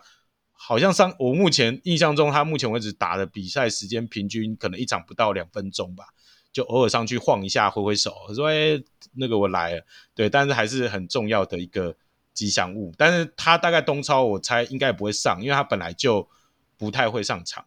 对，那嗯嗯呃，主要宇都宫的一个一些比较有名的本土球员就这样。那杨将其实 Just Scott 是一个。篮板能力蛮强的防守中锋，那另外他们有一个洋将是纽西兰国家队的成员，嗯、哦，所以大概是、嗯、呃宇都宫的一个就是球队的一个状况这样子。OK，有啊，这这一队真的你这样一眼晃过去，真的比较多人好像我们听过的名字。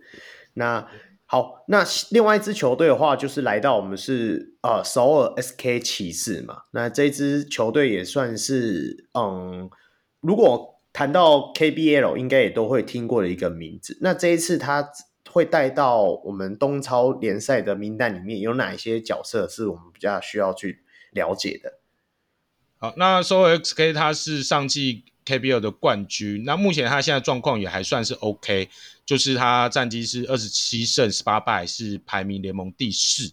那球队最著名、最有名的球员，应该就是金善亨了。他是韩国近五年来的主力先发控球，身高一百八十八公分，打球非常的好看，就是会切入啊，然后跑篮各方面都非常的好。那他也是目前 KBL 的年薪王，哦，就是他的年薪是一年是八亿韩币，哦，八亿韩币。然后他也是上季的年度 MVP，他是应该是最有名的球员。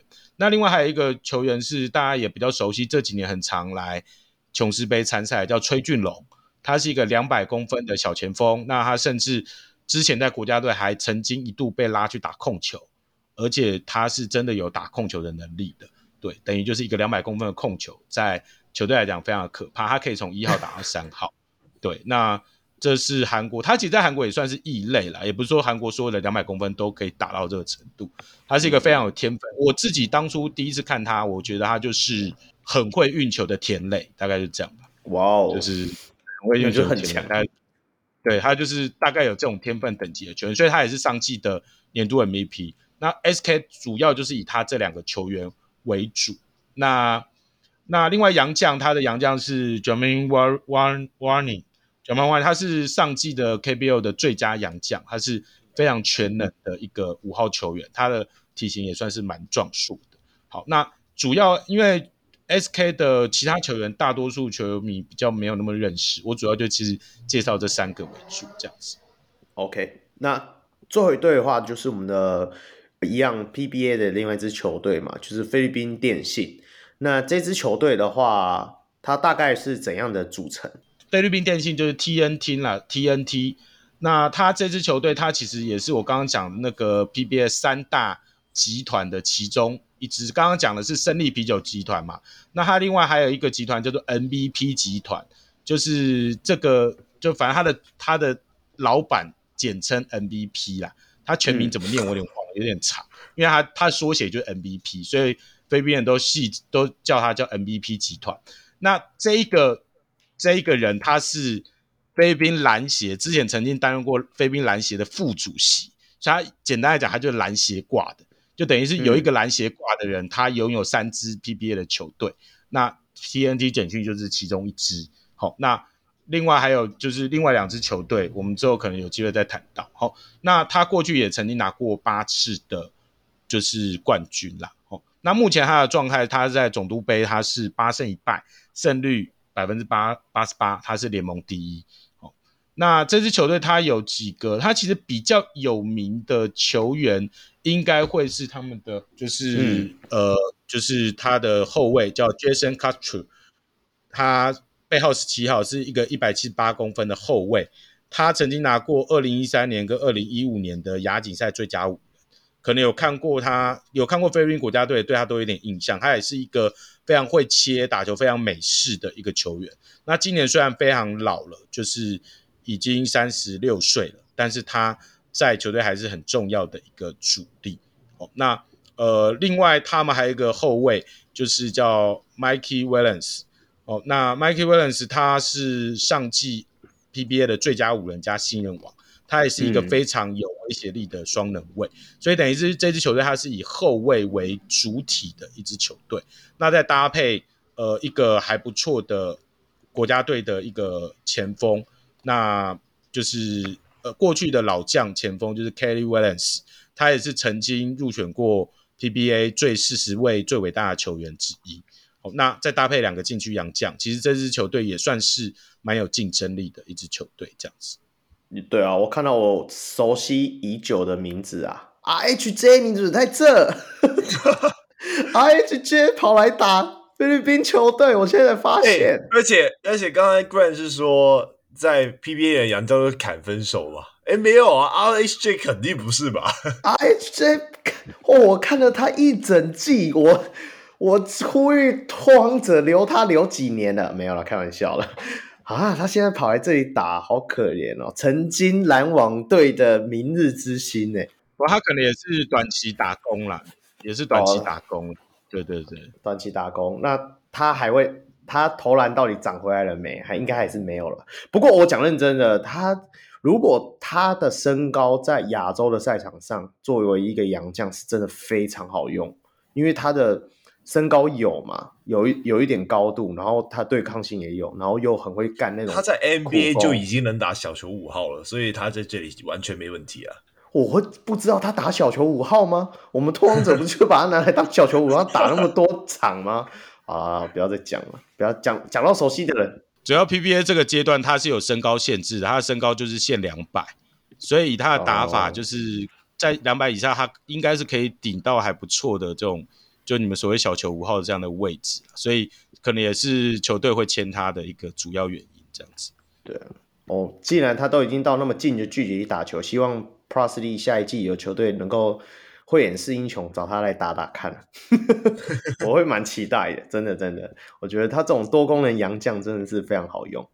好，那我们就是来到的。那个控最熟知的一支队伍啦，差一点点跑去那里工作的 湾区翼龙，没有啊，没有很 控，来来来来来来，换你了啦，换你了啦，这个应该不用交给 Grant 了吧？还是需要啊，因为说真的，他 PBA 的比赛我其实也没有没有跟很多啦，对啊，那而且他们好，因为他们在 PBA 原本的比赛是场场虐嘛，对啊，然后后面打到决赛之类的才开始，哎靠，好像有危机，最后输球了，那。对，大概就这样子。呃、欸，他们在 PBA 又是宰自己的湾区翼龙，你们大湾区的球队你竟然不熟？好吧，那我们交给 Grant。你还你还没有啦，就是那那那几个还是会啊，还是还是认识啊。那你就讲一下，你稍微讲一下这个名单里，你觉得大概可能我们要稍微注意的。你们本来就不会对到啊，不用怕了。那现在我先讲一下香港球员好了，那个香港之光，好来。先先讲这个惠龙儿，基本上就是香港的有历史第一人的程度嘛，应该有吧？对，那他就是之前南华的中锋嘛。那我原本是觉得说他在他在湾区翼龙，因为毕竟他们球队也是有蛮多中锋，像是中国来的靠那个两百二十五公分刘传兴，然后两百一十五公分的张志远，这些球员都是这这。就是有够高的嘛，然后我会觉得惠龙儿会没有机会打球，没想到哎没有，他们呃最后在决赛惠龙儿还是打先发了，对，那他有一个不错的中距离，还有很强的低位单打，那呃好像在 PBA 也是能打的，那在香港就更加不用说了。那另外一个我想要讲的就是杨和，就是和惠龙儿一起转队过来，从南华那边转队过来的。那我觉得他比较令我意外的是可能。是他的运球吧，因为在太在南华，他们的体系有点太好了，所以基本上每个人就是把自己的工作做好，就是能够稳赢球的那一种。所以杨和在这里，我发现他是好像是球队里面的助攻王，还是怎样的？那呃，对，那杨和就是这样子。那最后还有一个 Kobe Lam，那 Kobe Lam 原本是因为就是大家原本在找他的时候，大家不知道他是谁。然后我有看见香港的新闻说他是好像是有香港的血统，然后又有听到说是什么中国的血统还是怎样，反正他就是 Asian 呢，在美国里面定义就是。那原本大家也是对他没有什么太大期待，直到可能是总，我记得是好像是总决赛，然后 Miles Powell 吧，就是他们的那个主力洋将受伤，然后 Kobe Lamb 就要出来撑一下。结果没想到他好像那一场拿了三十分，对，拿了三十分。那现在全部都认识他。那呃，Plus E 的，如果看见他的身手，可以考虑亚裔签签看。哎，对他有，不对啊，亚裔你要有中华民国那个护照是吗？还是因为我们不知道他们是他是从哪里来的？靠，就这个就比较尴尬，就是因为他现在不知道他爸爸那边的中国到底是算。因为如果你要扯到比较久以前的，其实中华民国你也可以扯一下，你懂吗？就是就是，因为他如果是在他爸是比较，比如说假设是一九就是一九几零年代的时候去美国的，那你就可以说，哎，那个时候还是属于中华民国，那你就可以用这个身份去把他想办法看他爸要不要拿护照之类的。哎、欸，没有，我们现在的中华民国宪法还是秋海棠呢。哦，对啊，啊，所以你要你要凹你要凹那个是可以弄，只是有没有人要去办这件事情，然后他愿不愿意就这样子。哦，OK，那不过因为听说湾区玉龙，哎，我有一个好奇，大家谁到底知道湾区玉龙后面老板到底是谁啊？没人知道是不是？我们要谈这个吗？没有，我我好奇问一下，这段在你上线之前已经讲过了啦。是啊。干对啊，我们要我们已经剪掉了，所以现在只有你不知道，连我都知道。好，大家想知道就加入会员了。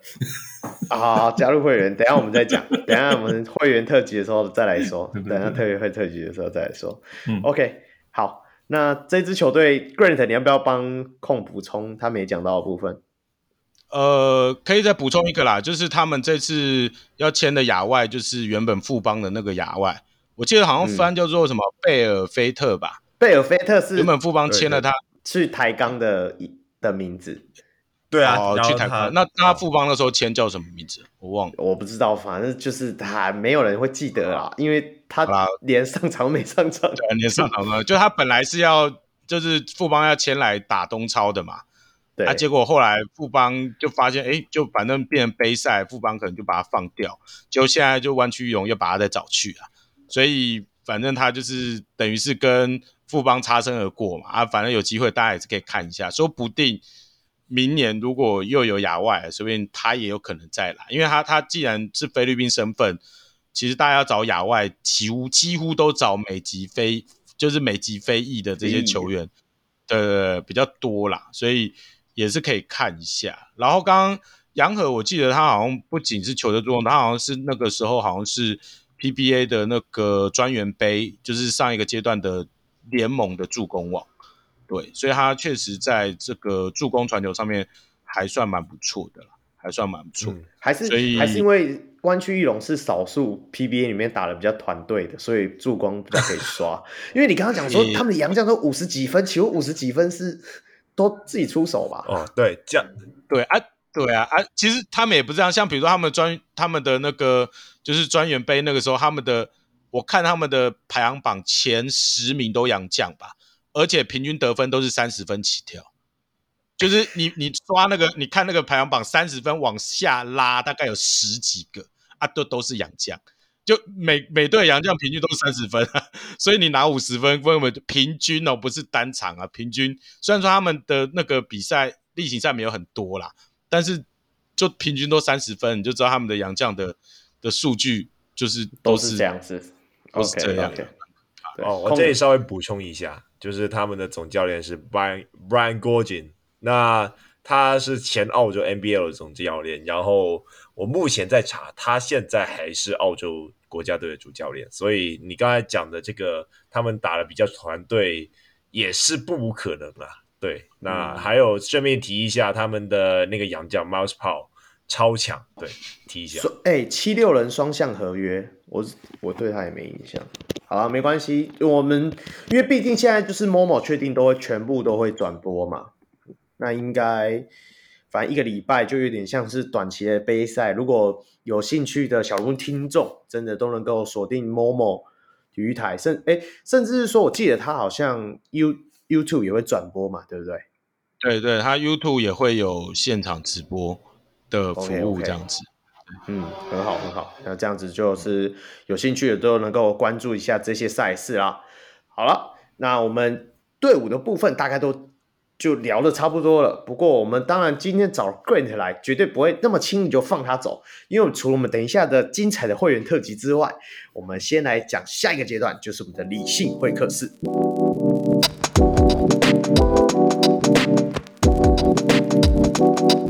那接下来来到理性会客室，我们就来聊聊，因为今这一次的东超冠军周，基本上就是邀请了东亚地区的三个比较主要的职业联盟嘛，那就是 PBA，然后跟韩国 KBL，还有我们的 B League，日本的 B League。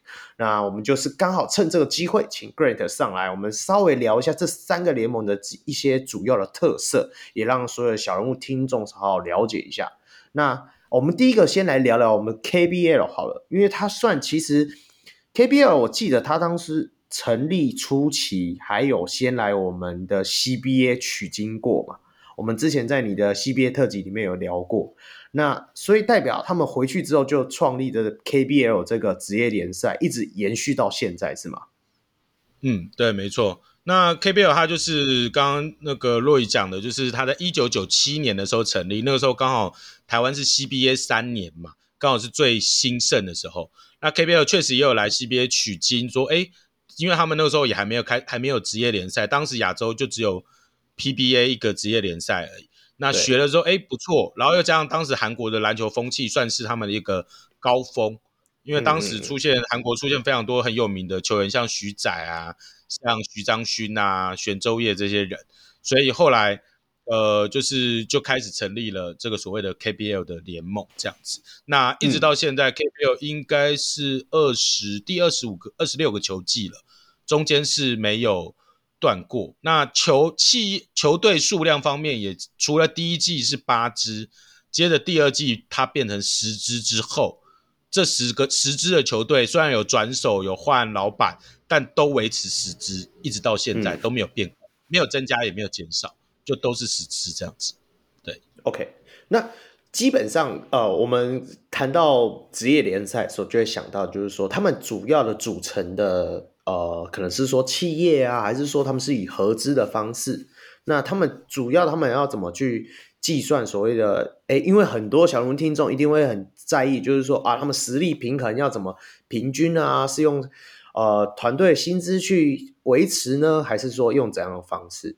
好，那我先解释一下 KBL 的它的企业体。其实将近超过百分之八十的球队，它都是所谓的那种超大型企业，嗯、是超大型、嗯。就是你听到韩国的那种，呃，因为你知道大家都知道韩国有所谓的四大财团，就是三星、现代、SK 跟 LG、嗯、这四个财团都有在那个。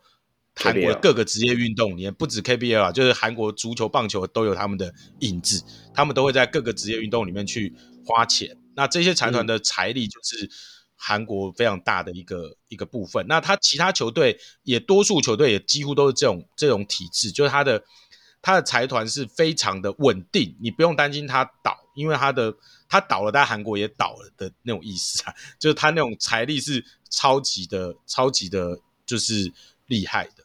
对，所以呃，就是它的整个企业的结构是这样子。对，OK，有点像说统一啊、富士康啊、台积电啊，全部跳下来做球队那种感觉，对不对？嗯，差不多这种的感觉。对.所以因为它 KBL 的企业是这样子的一个一个组成，所以它基本上它的玩法就可以非常学 NBA。因为其实 NBA 你知道它的 NBA 的形式。我们看起来 NBA 好像很资本主义，其实它非常的共产，因为 NBA 就是讲求实力平衡嘛。我我每支球队还有豪华税，就代表你不能用钱把我砸死，因为我就是规定一个上限额，我就是希望大家都有公平的机会玩。那所以这样的一个状况在 KPL 也玩得起来，因为它就是所有财团的财力都差不多，它不会有像台湾那种哦，像比如说啊富邦很有钱，那可能也许。呃，我我领航员就找个比较穷一点啊，讲个比较极端，就是比如像 T1 台中太阳，他就是真的很没钱，对，那他那个 那个钱的落差就非常大。那你你落差很大的状况，你还要再去去搞那种实力平衡的一些东西设定上就很怪，因为你那个薪资结构会不知道怎么拉，因为你拉太高也不好，拉太低，有钱的又觉得玩不过瘾，所以对，对，那所以但是 KBO 没有这个问题，因为它基本上每个球团的财力都差不多，都是那种很顶级的，所以他就可以去设置所谓的薪资上，他我常常都会讲说 KBO 它就是一个缩小版的。非常缩小版的 NBA，它所有的东西几乎都超 NBA，所以你想到的 NBA 的所有的制度，它几乎都有，包含了它有所谓的薪资上限，比如说他们今年的团队薪资上限就是二十六亿韩币，那是所谓的软上限，就是你超过就缴豪华税。所以像 KBL 今年有两支球队超过二十六亿韩币团队薪资，那他就呃，他就是呃。超过的话，他就会有这样子的一个问题，这样子，对，他就必须，哦、他必须要缴豪华税给联盟，这样子，对，所以这就是他们的一个整个在联盟的这个状况，呃，那也因为他有大大的薪大的企业，那球员也知道他进来的薪水大概不会太差，而且他的球员基本上每年的薪水都会照着一定的比例去做调整。那他的新人也有薪资上限，但是过了那个新人的薪资上限之后，你的主力球员、年轻球员就是或者是比较好的球员，年资越高，你能够签到的薪水通常都越越高啦。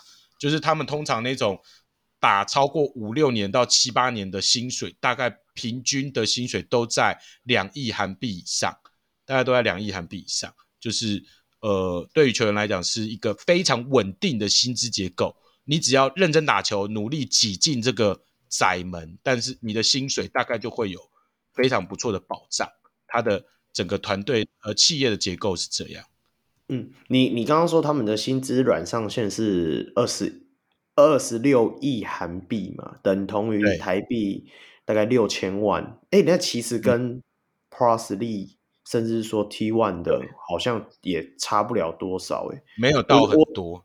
对，我我自己预估啦，台湾目前玩这个职业联赛，应该一年大概花大概四千万吧，我猜啦，我预估大概是这样子，所以我就觉得说，哎，那那你自己认为，Grant 大，你自己认为说，像这样子有软上限，真的会对于比赛的精彩度会有影响吗？是会好的影响还是坏的影响？原则上，我觉得设立团队薪资啊，你怎么想都是。对企业比较有利啊，因为是、嗯、意思就是我一年我就是花这么多钱，我就告诉你我的上限对啊，你要我多花钱，我就是要缴豪华税嘛，啊，我怎么可能花那么多钱？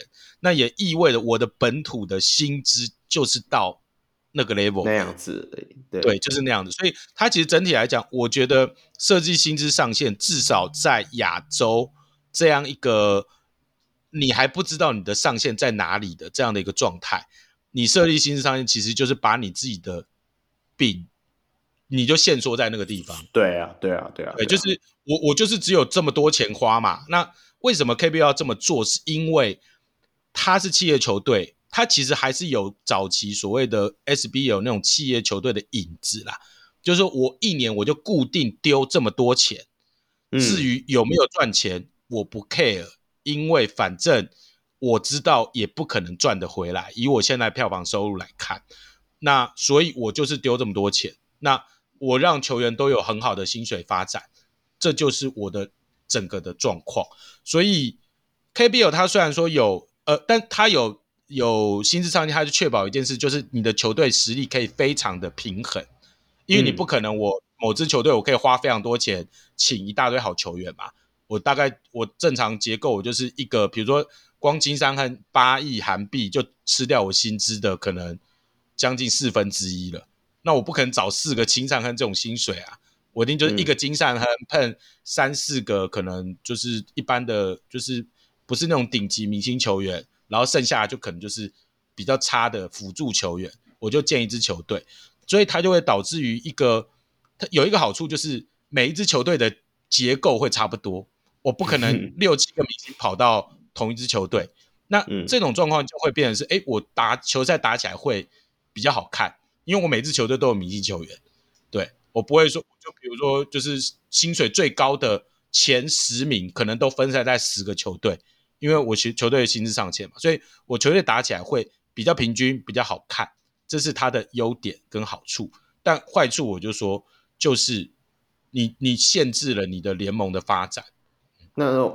对，呃，我我认同你讲的这个。那我想要另提的另外一个问题就是说，对，就像你讲的，大家都比较平均，比较分散。那相对的，我们想象中应该也会球赛也会比较刺激，比较好看。那他们的球迷的支持度呢，会因为这样子而有提升吗？呃，原则上，我觉得 C KBL，因为它现在二十七年嘛，它其实中间确实有很不错的荣景。它的荣景大概高峰在它的。呃，应该是成立大概十年左右，欸、六七年。它的第七年，二零一三年到二零一五年是它的最高峰。呃，所以不不止不止七年，应该是十十年左右。它最高峰大概是二零一一年到呃二零一三年，这个是它最高峰的时候。它平均票房有到将近，应该有。十支球队哦，十支球队平均大概有到四千五百人左右的平均票房，是它非常好的一个状况。对，那但是呃，一来就是它的，我刚刚讲它的结构，薪资结构就是这样嘛。那另外方一个问题是，球迷一开始愿意支持，但是慢慢的球队没有什么行销上面的用心了，因为他就是、嗯、就是。因为我我就是砸这么多钱嘛，啊就这样，我也不会想说，因为老实说，你要赚钱，你就会想说，哎，我要耍一些花招，我要推行一些新的行销计划，要弄一些新的东西，我会想要做这些事情。但是如果你今天不 care 收入的情况下，你就不会去做这些东西。我就是我我讲的就有点像公务员啦，啊，我每年就是。找好球员嘛，组球队嘛，可以拿冠军，拿冠军，不拿冠军就是就摆烂嘛，等明年选秀嘛，因为选秀可能会有好球员，就是这样子周而复返。那球迷我觉得他慢慢久了就会有点，慢慢觉得哎，好像就比赛就这样啊。如果有不错的明星球员，有好看的比赛，我就看啊。如果没有好看的比赛，那就那就先这样。那这是不是就是一个大型的 SBL 的感觉？超大型的 SPL，有，有一点点这种概念。其实讲实话，确实有一点点这种概念。特别是他们为了要强强调本土球员的发展，所以他们其实这几年就越来越多。呃，反正我就不找洋将了，就是我呃不是说不讲，我假的洋将不要找太强了，或者是我限制洋将的名额。那我的球队本土球员当然有比较多的发挥空间，但是相对的，你的比赛的变化性，因为你少了洋将。的组合，你的球队变化性就变少了，你就会相对比较没有那么有趣了。嗯、对，对，那还我还回到一个状况，就是行销啦。然后你的场馆、你的在地化，你也不用去经营了。我就讲说，KBL 其实它本身在地化是做的非常，就是说它虽然有主客场没有错，但它的主客场本身就是一个假性主客场。为什么我们要做主客场？是因为主场不是说我用这个场馆就叫做，比如说我今天假设是领航员，我用桃园体育馆就叫做这叫我的主场。嗯、但是我用桃园体育馆当我的主场，但我平常我都在台北活动，我的球队平常也不在桃园经营，也不会有任何桃园人看到我在这边出现。然后我说这个地方是我的主场，好像也蛮怪的。对，就是。主主场主客场经营不是这样，那韩国它确实就有这样的状况，就是说，我虽然主场在首尔，但我球队搞不好也不见得都在首尔活动。那嗯，KBL 它其实总共十支球队，有六七支球队都在首尔附近，所以你觉得有可能六七支球队都在首都在经营球首尔的球迷吗？那也蛮奇怪的。对，所以他们在地化也做的不会那么的扎实。这也导致于他们的票房其实就是这几年其实是雪崩式的暴跌啦，特别是二零一五年，他们其实出现了所谓的假球案，所以他们其实假球案出现之后，球迷信任度又少掉了，所以之后就快速的整个的就是跌到现在，他们一场平均大概就是两千人左右这样子。哎，等一下，等下，篮球要怎么打假球啊？他们其实出问题的都是总教练，总教练组哦哦，就是总教练他没有抓到不正常的调度行为。就比如说你现在正在领先，结果你忽然把主力球员全都换下去了，然后哎，结果你已经领先二十分，忽然又追追追追追追追到剩两分啊！照理说你应该要换主力球员上去，结果哎，我就不换。那教练的讲法就说啊，没有主力球员状况不好，替补比较那个。但因为后来最后是有被实质抓到，他真的他自己本身也有赌球，然后又加上他真的有操控球员，就是操控比赛这个事实。对，他们大出问题的两两次都是跟总教练有关，都是被怀疑说教总教练就是正不正常的调度。因为有如果有压过运彩或怎么就知道，有时候球队不是只有胜负嘛，还有那个让分的问题嘛。对啊，就是有时候我就故意让你那个，哎，刚好让分让五分，我就我球队还是赢球，但结果最后只赢两分，我还是赌球还是赢啊。对，所以他们就是有这样子的一个状况，这样子。哎，真的真的，这这我还真没想过。我想说，篮球还能够打成假球。那所以也是经过这些风波啦，一路让 KBL 目前到现在其实就是如同 Grant 大讲的，有一点摇摇欲坠。入场人数两千多人，那就跟高雄钢铁人这一季的不会摇摇欲坠啊！我觉得不会摇摇欲坠啊，没人看，他们就是继续丢钱而已啊！我觉得他们基本上没有在 care 那个钱了，对啊，就 SBL 那样，对啊，大企业经营好像基本上就是用这样的方式啊。好，应该说他就不会有什么成长。不过韩国最近有点皮，有点挫，是因为 B 联盟的崛起啦。B 联盟，因为他现在有亚外嘛，他开始发现，哎，我们的韩国很多球员 开始要往日本跑了，因为日本完全没有薪资上限嘛，所以他可以给得起韩国球员某些人就是薪水，而且这样韩国的门非常窄，你想想看，他每年的大学毕业生。他总共十支球队，一支球队了不起养十八个人吧，因为他有薪资上限嘛，啊，就是一百八十个人打球，啊，你每年可能有二三十个选秀球员进去，啊，你就十支球队啊，啊，他们的发展联盟做的，他们有发展联盟，但是做的也没有那么完整，所以有很多球员他打了三四年没有办法，他就就退休了。你像看韩国，韩国的那种 level，他们只有十支球队，比我们球队还少两支，欸。有十二支哎，对，你就知道他们的门是很窄的，啊，因为他们很多球员后来都打不到球啦，之后就直接退休。以前没有 B 联盟的选择，他们就直接选择退休。然后退休他们也没有地方去哦，因为他们也没有像 SBL 说哦，我我打不到，我还可以去 SBL 去打那种地方打球。他们韩国也没有这种联盟，你打不到职业好，你的球员生涯就结束了。要不然就是转教练，要不然你就是去做别的事情。所以他们 KBL 虽然看起来薪资还不错，但是就像你讲的，你其实你一支球队二十六亿台币六千多万，也不过跟现在 PLG 是差不多，差不多，也没有说高到很可观的程度。对，但是他们这样玩法就是说，嗯、反正我连我知道六千万，我企业是 cover 得住，就算我一毛都不赚，我每年丢六千我也 OK，啊，我这个联赛就可以一直继续进行下去。这样的一个情况，OK，好，哎，两位主持人有没有什么对于 KBL 的部分，有没有想要了解的部分？不然我们要进行到下一个联赛咯。马上进下一个，这就大型 SBL 而已啊，一个注解是吗？OK OK，好，那接下来就是 PBA，那 PBA 的部分，哎，它算是呃亚洲地区最老牌的一个职业联赛嘛，那。就由 Grant 大来介绍一下这个 PBA 的。好，那 PBA 它其实它的赛制应该算是，我看全世界的篮球赛，它应该是独有的。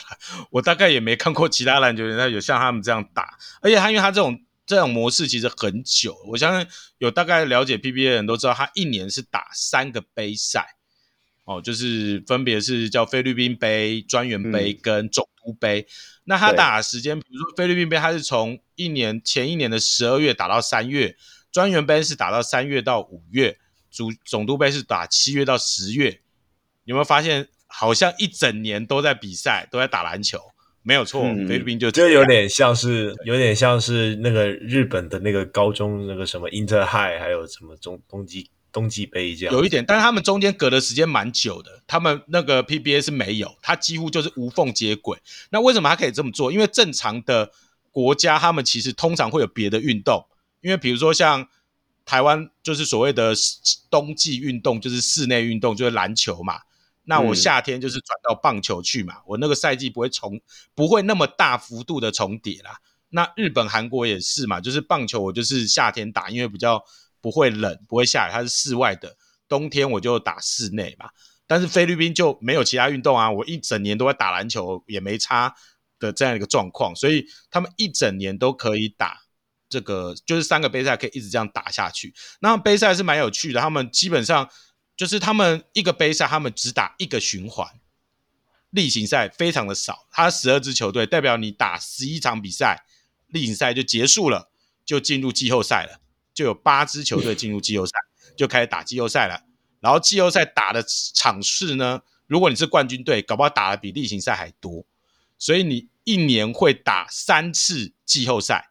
所以大概 PBA 大概有将近一半的球季都在打季后赛，因为他们有三个杯赛嘛，三次季后赛，三个冠军赛。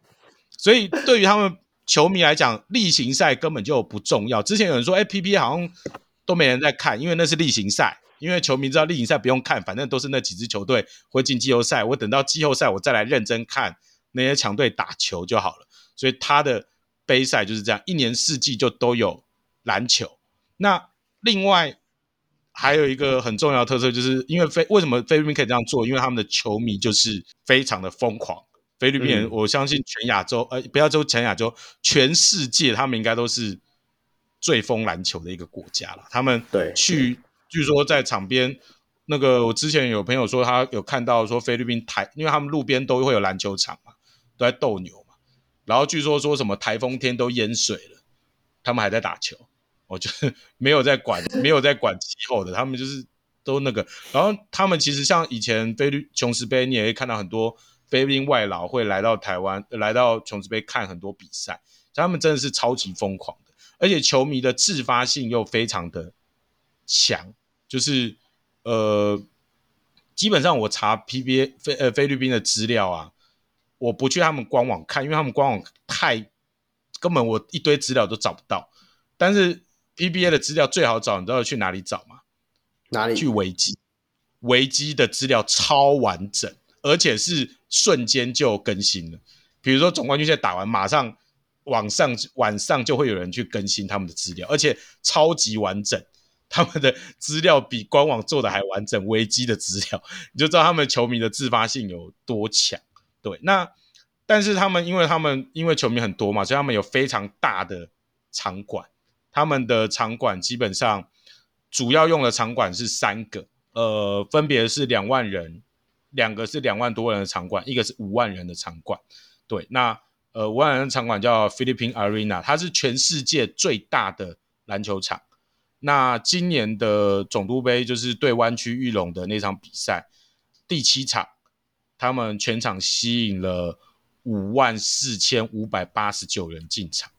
你听起来就觉得好像是，就是啊，这是足球的感觉，美式足球超级杯啊，对对，美式足球超级杯的那种感觉，就非常可怕了。就是他创下 PBA 的历史记录，而且这也不是他们第一次五万人的比赛，他们就是可以有这种把球场塞满的这种球迷能量，所以他们就是一个，我会觉得 PBA 他们甚至可以就是不用行销。因为他们不行销，球迷也自动去，就是会愿意去看球，更愿意去投入比赛。他就是一个，就我觉得就是 easy business 的那种感觉，就很简单。反正，对我成立球队就有球员来看了，我根本不用不用行销。我其实我现在去看 PBA 官网，你们有机会可以去 PBA 官网看一下，你觉得会吐血，因为你会觉得好像是九零年代的网页。然后里面数据几乎很多地方都找不到。他的杯赛，哎，我来看看他和香港哪一个比较落后。不用比这个好不好？你你看一下有没有比 SBL 落后？还好吧，这个我有看啦，我现在有找啊，至少有这个 box 啊，我们那个 box 都用 PDF 的啦，有啦，有 box 啊，有 box。我们那个 box 用 PDF 的，那个这个和我们香港这个第三世界没法比，只只有你这样能这样呛我都不敢讲话。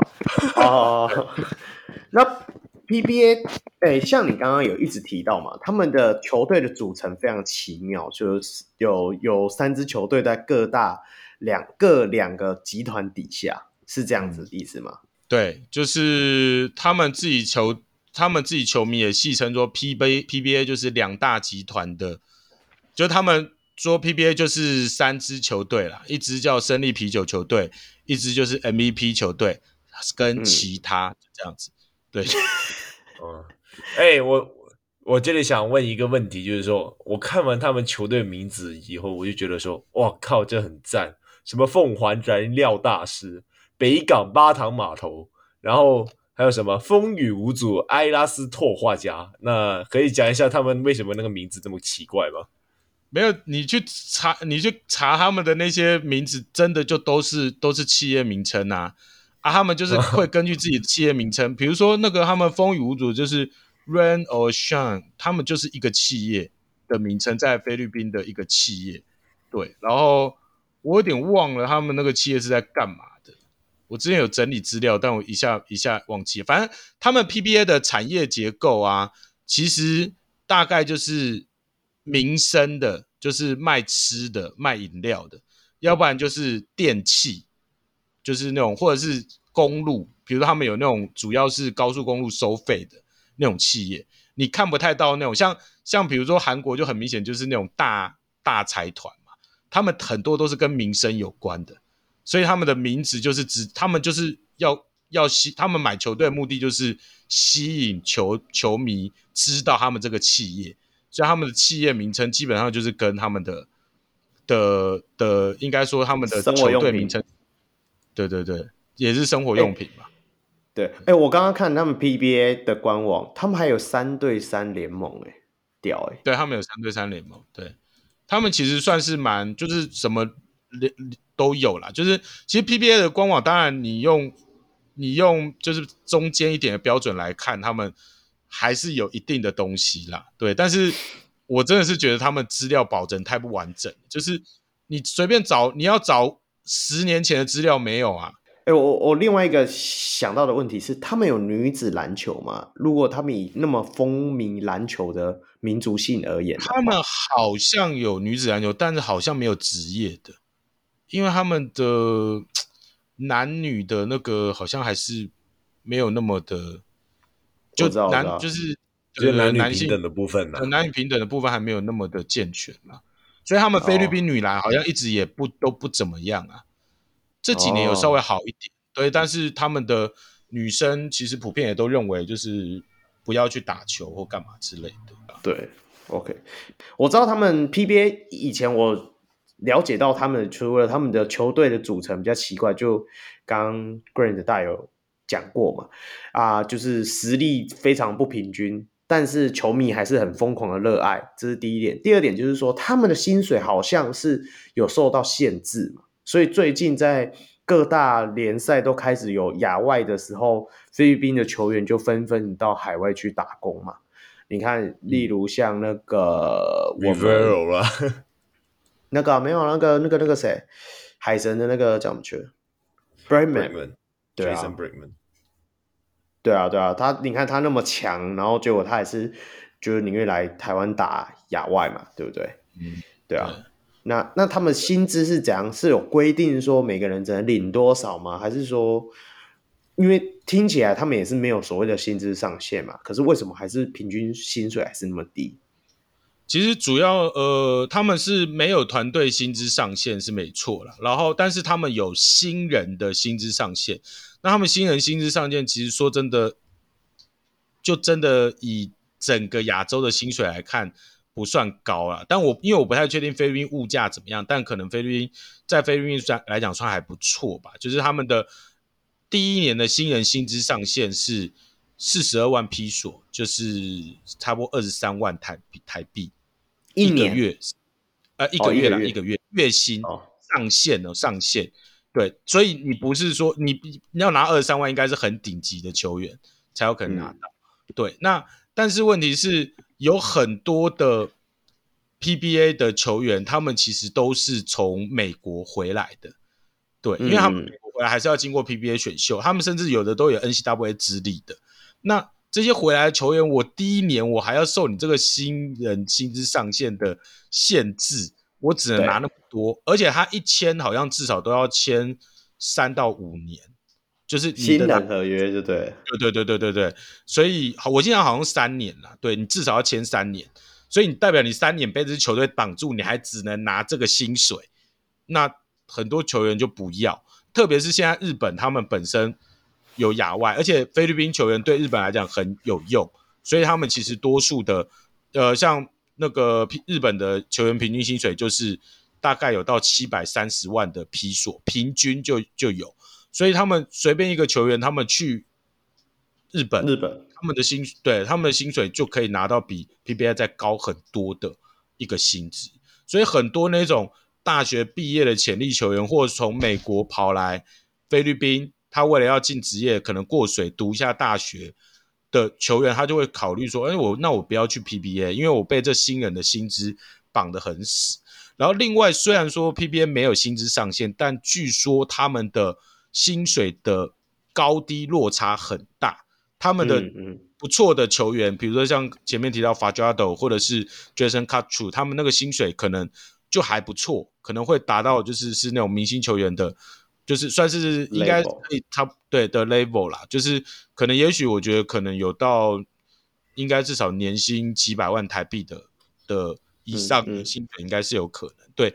但是问题是他的中间的球员，特别年轻球员，他就很难拿到那个薪水，因为球员球那个球队都会说，啊，你那个资历还不够啊，或干嘛之类的。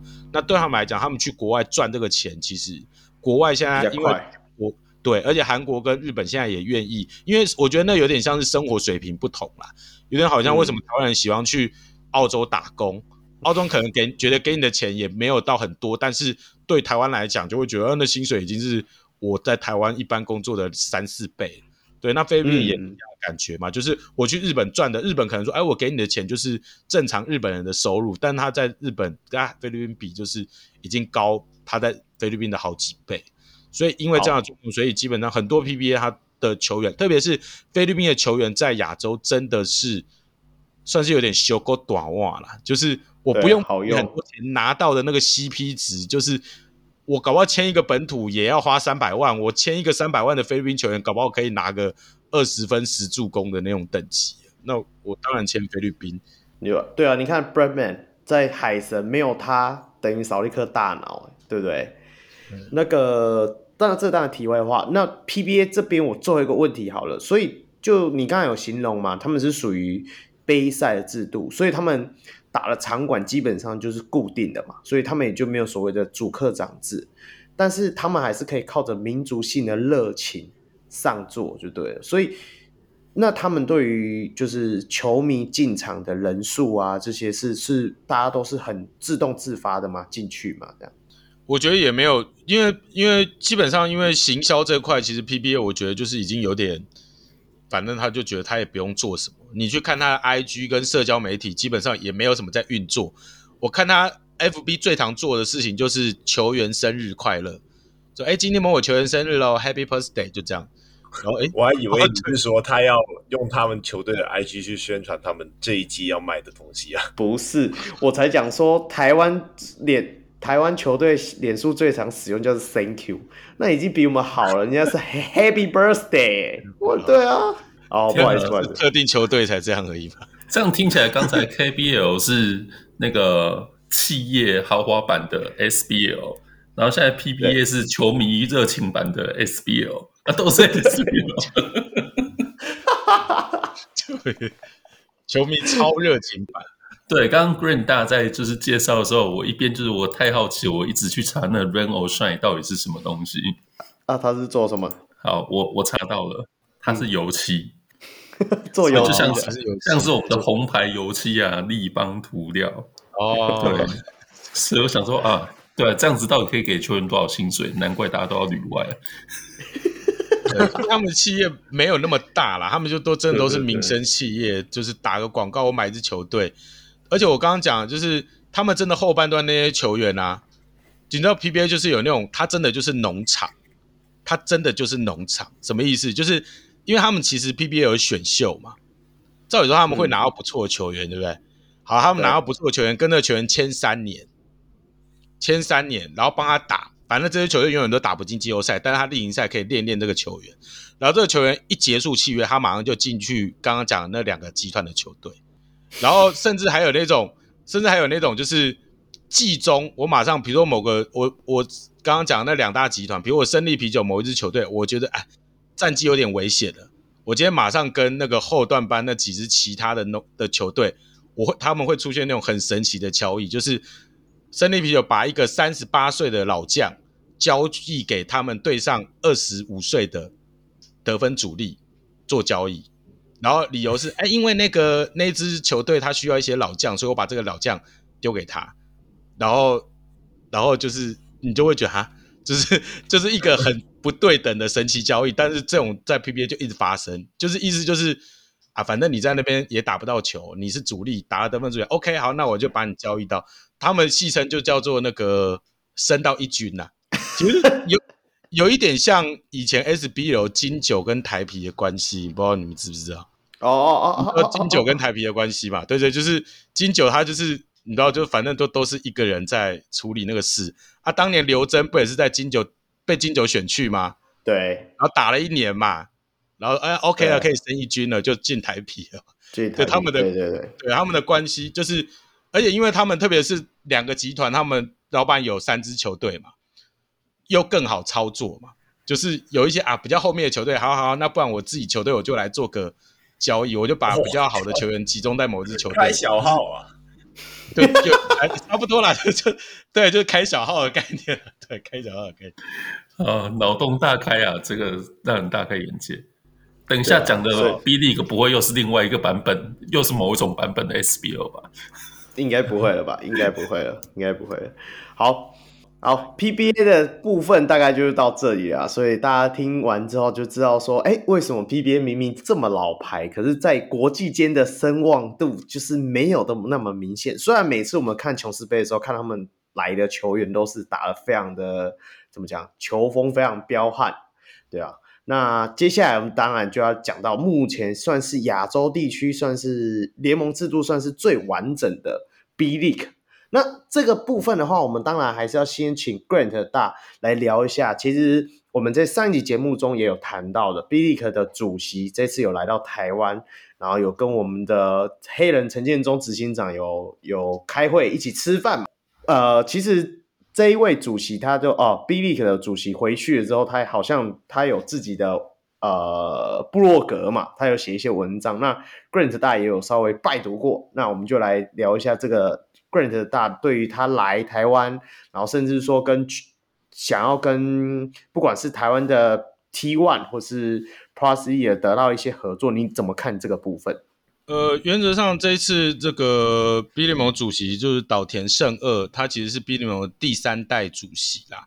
他其实接手之后，他现在这一在 B，因为其实 B 联盟在前两任主席已经打下还蛮不错的基础。那其实他自己也意识到一件事情，就是他其实。日本的市场有一点点到瓶颈了，因为说真的，日本篮球在日本就不是一个最主流的运动，它能够提升的人数是有限的，嗯、所以他其实他记者说，他就一直想说，我要怎么？因为他就是一个标准的生意人，他过去就是读就是经营这种企业出身的，那他就对对商科出身的，他其实法学院的，但他后来跑去美国，就是去、哦、去经营一家旅行社。然后旅行社经营完，还要把旅行社卖掉，接着他就退休了，就可以对，就是把股票卖掉之后的状况，他就可以退休。那呃，基本上他就是会想到说，他是生意的时候，他就想的第一件事情就是他要怎么样扩展 B 联盟的市场。嗯、那他想到最直观的东西就是，就是要从其他亚洲国家拓展。那他其实，在来台湾以前，他已经先跟菲律宾、跟韩国的国家都有对谈过了。寻求合作机会的部分，那其实他这次来台湾，其实最大的一个部分，呃，我我后来有去问那个有，因为他后来他其实最后一天有开一个记者会，一个比较大的记者会，对，嗯、那有很多媒体去问，那他其实自己有讲，他这次来寻求最大的目标其实是他，因为有很多人就开始在问他说，呃，联盟之间的合作要怎么样？他说，因为现在其实每个联盟的状况都不一样，所以他觉得他现在还不用谈到联盟的合作。他希望最先可以先做的是球员的交流，所以他其实一开始最最低一点，他是先强调球员的交流 OK 了，我们就可以来做球团的交流，接着最后才是联盟的。比较大的一些的东西，所以球员的交流是什么意思？因为他们开了亚外嘛，对，因为他们有亚外名额嘛。那他们亚外名额其实总共有包含五个国家嘛，中国、韩国、日本，呃，中国、韩国、菲律宾、印尼跟台湾。那目前多数去日本的亚外几乎都菲律宾球员哦。其实他之前也有跟菲律宾的官员谈过，但谈的东西是反过来，是菲律宾球员说，请你们以后挖菲律宾球员的。数量要节制一点，就是不要再挖我们的人了。我们的人已经太多人被你挖了，你以后要挖要先通知我们一声，你不要就是一直开价，要不然我们这样子那个。那他当然也表面就收到了，但是后面会不会这样做就不知道。那他所以他既然菲律宾那边他可能担心有一些限制，他就也希望去找韩国那边的合作。那台湾也有一些，他当然就希望台湾也有一些未来台湾有一些球员是可以过去。当然亚外的，当然他讲说交流是双向的，很多的你也他也会希望日本的球员可以来台湾打，但是现在目前这个东西就是还是空话嘛，因为台湾没有开放任何的机会是可以让日本人来打球的。那目前是吗？亚外不行吗？你说 T one 吗？对啊，那 T one 现在基本上就等于没有亚外资格啦，不会有人花一个洋将名额去请日本人来啊。除非是渡边或八村那种啊，那也不可能来啊，也请不到啊。对啊，但是我的意思说原原则上 T one 现在等于现在是没有亚外名额的，因为你亚外名额你要找日本来，你就是要额外独立于洋将，你才有意义啊。你不然你觉得哪个？因为跟洋将混在一起了。对啊，你你你你怎么哪一个人你会请日本人来当洋将？其实其实我想要稍微补充一个点，就是说，因为 Grant 他有写了他对于岛田诚二他在 blog 上面的一个感想嘛。那我自己个人的看来的想法就是说，他好像是来在我们这边挖角的，对。那呃，当我们的生存可能我们职业联盟的生存空间可能受到威胁的时候，我会觉得说，你就要被迫和 B 联盟合作嘛。那这样的话，我只是觉得说，你要妥协让。日本球员进来，我是觉得也是无可厚非。但是以目前的角度来看呢，我觉得日本球员他们也不可能会给我们带来多少的市场，也不可能会带来我们更多实质的战力。所以，呃，我个人是觉得说是目前是没有需要的。那小梅呢？同意？干就两字同意，你没有抒发一下你自己的感觉？同意啊。那 Grant 大，你觉得说 Prossley 适合在？接下来时间点开亚外这个名额吗？其实以站在 Prossley 的立场来讲，我某种程度是赞同控跟小梅的想法，就是说，确实现在如果开放亚外的状况，好像对于台湾的帮助不大。因为说真的，台湾现在都就怎么讲，就是你自己的球员就就就已经在在在抢了很多，而且甚至你球员的强度也。开放亚，而且我们还有外籍生跟华裔的问题都还没有解决。其实开放亚外那个东西又稍微又变得有点复杂。但我想提一个点啊，就是未来的东亚联盟啊，你亚外会有可能会变成是一个你不得不去接受的一个地方，因为你看现在几乎所有的联盟都在开亚外了。那未来假设日本、韩国、菲律宾他们自己都会有一些。球员交流或者是联盟的交流的时候，嗯、你不投入他们这一个地方，嗯、你就是被边缘化。那大家也可以说啊，没关系啊，我 Prossley 我自己关起来玩也是很开心的一件事情啊。但是因为你我们现在是一个新创联盟嘛，其实还有成就是是确实还有成长的空间。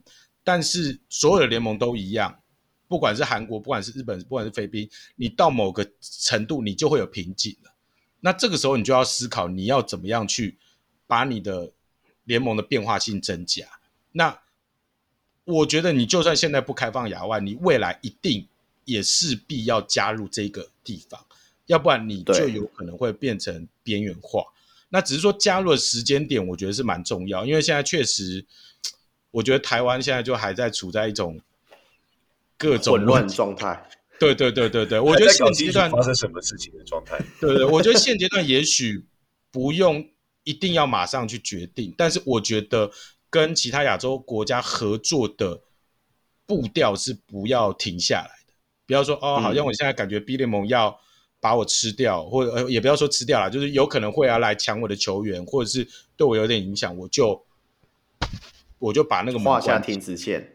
对，对对对，但是怎么样合作机会，我觉得可以去思考，因为这这一定是未来趋势，我觉得是躲不掉的，因为包含连 PBA 他都。要把湾区玉龙这一，因为他发现，哎，湾区玉龙来他们 PBA 打是，你看那个票房效益多大，可以搞到他们创历史纪录的票房，嗯、代表球迷对于这种东西是有新鲜感的，所以这种东西其实我觉得就是，嗯，就是确实，我觉得帕拉是要好好思考，也许不要不一定要现在，但是我觉得未来什么时候、什么时间点要去开放这个。名额，我觉得是可以提早做规划的啦。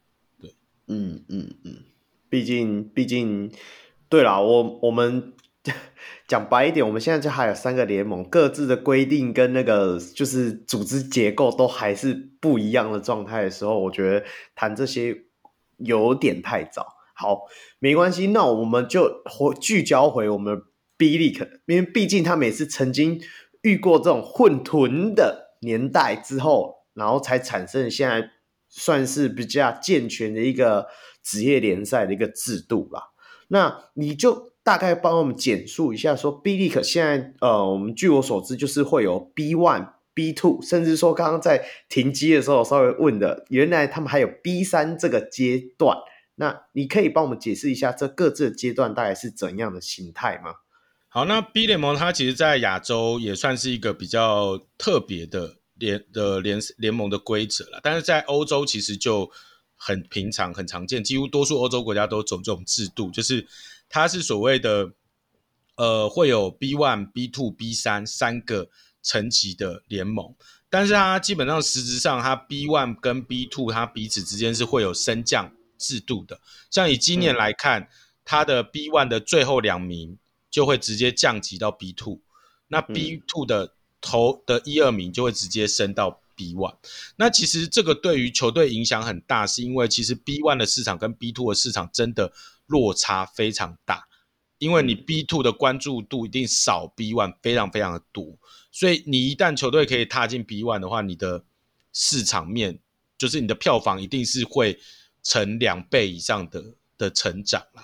对，跟 B B one B two 现在 B one 现在最呃 B two 最高的票房大概就是两千多人，但 B two 的呃 B B sorry B two 的最高票房两千多人，但是 B one 的平均的球队票房大概都是三千人以上，对，所以这个嗯嗯这个变化就是会有。那 B 三它基本上有点像是 B two 进入 B two 的一个前置联盟，它跟 B two 没有升降关系，但是如果你要进 B two，一般都会先进 B 三。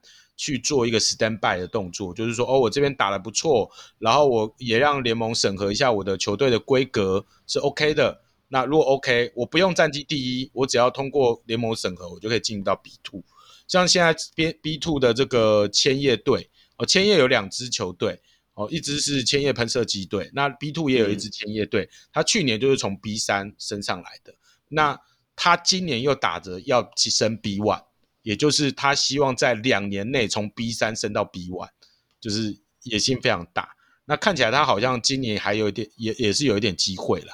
对，所以基本上他的联赛就是这样的一个状况，就是呃 B one B two 它彼此之间是有所谓的升降关系，但 B 三没有。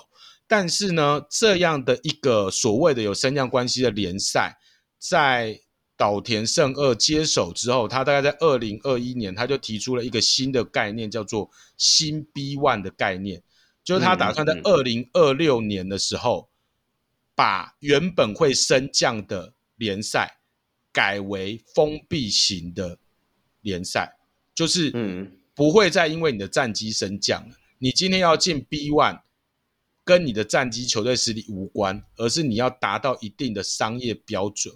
他开出了三个标准，就是你必须要有所谓的营业额达到十二亿，然后你的平均进场人数要达到四千人，你的你必须要有一个你一年至少可以用，我印象中好像两百诶一百八十三天以上的五千人。符合规格的顶级场馆，所谓符合规格，就是你要有 VIP 席，你要有所谓的包厢的地方，你必须要有很多的一些基础设备。你不是说我只要有人数就好，嗯但椅子都烂烂的，都是不符合规格。而且它好像有规定，椅子的舒适度必须是要那种，就是你不能是像像台湾某些场馆可能坐起来不舒服的那种，就是它有规定这些东西。你是说谁啊？对，我有问题，只是说像。你是说像凤山那种要加钱才会有垫子的场馆？没有没有，我我在讲是以前的脏话啦，以前的脏话哦哦，他要整修了嘛？对对对对啊，凤山对了，就这样，加油，想被阿生臭这样子。啊，就反正简而言之，就是他要有这样的规格，你才可以进新 B One，所以你就可以知道说新 B One 它的市场规模就会非你这个球队的规模就会非常的大。那一旦进去，它就不会有降级的问题了，因为你已经达到那个商业标准。那未来如果你有 B two 球队达到这个商业标准，你一样可以进去。但是其实对于联盟来讲，是呃营业额十二亿就已经不是很好达到了。还有最难的，现在是多数球队的一个问题，就是你的平均进场人数要到四千人。那这一件事情，其实目前 B One 的二十四支球队当中，大概只有。五支球队还四支球队有达到哦，oh. 对，剩下的十九支球队都没有在平均四千人的门槛里，所以它其实在日本来讲是一个颇高标的一个部分，因为你知道很多很多的呃球队都是属于在地球队，它的市场就是只经营它的这个可能这个、嗯、这个行政区。它不是像那种，就是可能，而且因为台湾其实人口蛮集中在几个大都会区的，所以我们的球队又基本上都设在那个地方。你要想，如果你今天是在花莲设一支球队，你要平均达到四千人，我觉得也蛮难的。除非大家去花莲玩都跑去看，可能也有了。但是你单纯要吃在地化的的人数的话，可能会有点难。对，所以他们有一些球队就是这样。所以目前现在。他们的状况是，就是是整个联赛的状况是这样的一个情形，这样子。那那那你自己推估说，像他们这个新 B One 的制度，你觉得未来会真的能够成型吗？因为听你这样讲，其实它的困难度蛮高的。你说场馆，我觉得场馆硬体的部分是很好达成，只要花钱就可以花拿得到嘛。那哎，就像你说到，因为我们据我们了解，B League 都是以区域型的球队为主嘛。那那这样子，未来如果只有六队的 B One，会不会让他们的精彩度反而变下降呢？对，其实其实这个也是一开始我在看到新 B One 就是提出很大质疑，我说这个饼会不会有点画太大了？它是不是有点太高估了日本的市场？嗯、但老实说，这两年跑下来，我发现。因为他设了这个感觉有点难的门槛，所以所有球队都拼了命用各种的方法想要冲高自己的人数。首当其冲的就是东京，东京因为他以前票房都很烂，他用的他因为他有一点传统企业球队的感觉，他就是我每年砸个几亿日币、十几亿日币，他的人事费用都是最高的，我也没在 care，反正我就是想要拿冠军，我就没有在管场馆，所以他过去场馆都是两千多人，结果后来他发现，哎。你新 B1 有这个门槛，我我身为全 B 联盟，因为你知道东京背后就是 Toyota 嘛，全 B 联盟最有钱的球队，我怎么能够容容许这件事情？所以他 今年马上找了一间，就找了这个佐佐木体育馆，还是可以容纳一万人的体育馆，大力的行销，大力的推，他今年的人数瞬间就冲到了平均大概六千多人。然后他还计划未来要在台场盖一间可以容纳一万多人，属于 Toyota 自己的体育馆，而且土地还是他的。哦，所以他就是说我不让了，我你要搞这个标准，我全部都用最高标准，我大概跟你搞，就是这样子。所以他其实有一点这个标准定出来，有一些球团开始也良性竞争，说好，因为其实现在球团有些球团没办法达到，呃，就是四千人门槛，很大一部分是因为他体育馆不够大，所以有些球团就开始说，跟我跟地方县市政府合作，说，呃，我要来，我跟说，我我要想要达成这个地方。你看今天如果我们今天有球队可以进入到 B One，对我们这个县市是多光荣的事情，对不对？所以我限制这个，我你也帮我瞧，我可以盖一个比较好的体育馆。其实最首当其冲啦，其实有有些真的就是经营的问题。比如说我刚刚讲冲绳也不过一百五十万人口嘛，它的平均人数最高啊，嗯、啊你其他人口也都比冲绳多的县市，你有什么好借口的？啊，另外还有一个 很有名的球队就是秋田，秋田县也不是一个大县市，它现在的平均人口，它平均的进场人数就到四千人，而且它是一支完全。没有明星球员的球队哦，他们是那支粉红色的，然后今年第一次打进季后赛的那支吗？呃，上一季第一次打进季后赛，对，那支秋田幸福是吧？对，秋田北部幸福，对，他完全没有明星球员哦，就靠在地哦，然后就球场馆就挤进是，他场馆就只能塞四千人，结果他平均有破四千人，对，就应该说他有超卖一些啦，他有超卖一些，他平均就到四千人，所以。岛田胜二自己在演讲，他就说：“你要跟我说不行，可是这两支球队都达到啦。你跟我说小市场达不到平均四千的门槛，可是这两支球队都达到了，所以不是达不到，是你球团愿不愿意积极去做的问题。就哎，这句话一出，哎，好像很多球团都被说服了，所以现在每支球团都在拼了命。我觉得这是一个很好的良性竞争啦，就是说。”很难达到，没错，但就是因为很难达到，进 CB One 才有它的价值，否则很好达到，就每个每个球团我都可以进 CB One，那我还要设这个门槛干嘛？就是说，因为他我知道他很难达到，所以你能够进 CB One 的，好，你就是都是全日本一流的有顶级球迷基础的球队，而且你也有非常棒的场馆，你的经营也有一定的营业额，这就是。新 B1 要的球团没没有没关系啊，我没有叫你成立的第一年就进去啊，你可以隔年再隔年，你只要有达到，我都可以让你进去。他一开始预设是说，他只求有十支新 B1 的球队就 OK 了，第一年如果有到十支就 OK。那一开始我觉得不可能，但现在我觉得好像有可能，因为它有分三阶段啊，第一阶段是营业额十二亿到四千人，今年结束会审核。达到了你就进 CBY 而如果剩下没有，它第二年会稍微下修一点门槛，就是平均三千人，但是营业额十二亿的，你就可以第二批进去。对，所以他用这种东西，就是我觉得这是一个很厉害的方法，因为它就是一直在刺激你企业说，你不要松懈哦，你不要以为三千人就有了，因为我们的目标是四千人，啊，你四千人达不到，你对不起，你就不是日本最好的球团。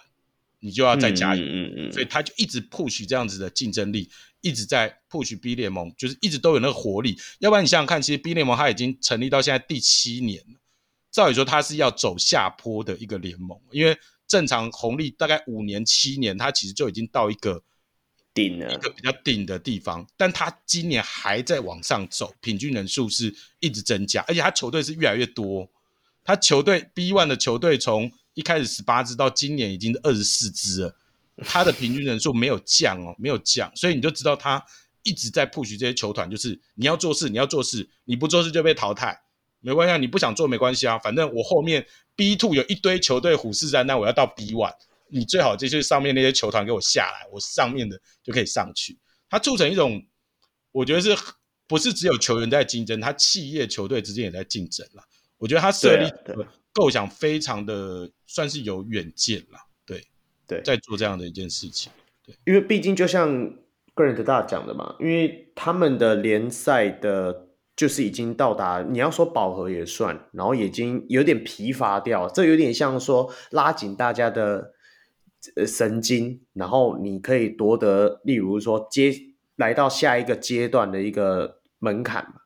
那那你自己觉得说，像 B League 这样子的制度啊，你觉得有什么部分是未来台湾的联赛能够借鉴的部分？例如，你觉得他们真的做得很好的点，然后能够值得我们去学习的？我觉得第一个就是他们的在地化连接真的是超强啦。但我不是说所有 B 联盟的球队都这样，嗯、但是至少做出成绩来。我刚刚讲的秋田，秋田他们是连你踏进去那个市的下水道盖上面就有他们秋田幸福的的样子，所以你一踏进来说哇，我进入到一个篮球的殿堂的地方。对，所以他们是整个世界，而且他还有招募是就是商家来加入他们应援的活动，就是等于你踏进球员是所有的商家可以挂他们的 B 联盟的旗帜，对，所以你进去他那个数据就看到很多愿意加入的商家，那他会给那些商家一些反馈，我觉得跟那个工程师之前做的一些事情有点类似。其实我相信很多的呃台湾的，我觉得 Plus 里有一些球队我都有听到有开始陆续在做。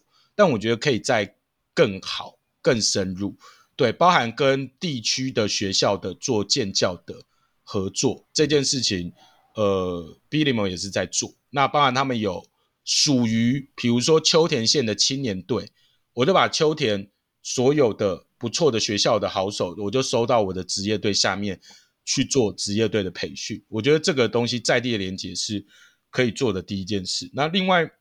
我自己比较消费者立场，我觉得，呃，你们有兴趣可以去看逛一下 B 联盟的每支球队的官网。我真的觉得他们官网做的非常的选行销的内容做的非常的细致，对，就是，嗯嗯，嗯就是他真的有还蛮直接考虑到消费者。我觉得 Plus 一开始做的还不错，但是你有没有发现他这两年的官网有点停了？就他基本上没有什么在。做太多的更新了，哎、欸，欸、这个我上一次跟 矿聊天的时候，好像在节目里有问他、啊，对我我我我很认同你这一个点，我也觉得说他就很怕啦，因为我我我知道有呃，我今天才听另外一个节目，我听哪一个节目去了？Hito 大联盟，Hito 大联盟刚好访问到的是在之前在做 MOB 台湾的一个一个。一个类似说，他们应该叫做社群的制作人。那有些联盟会觉得说，官网这个设置是这样子的，你其实那个没有达到一种互动的感觉。所以像 MLB 他们就会比较着重在，像之前在台湾有有合作的网站，现在就没有了嘛，就统一你打 MLB 只会连到他们美国官网。但是因为他们会觉得说，在脸书啊，或者是 IG 啊这种属于怎么讲？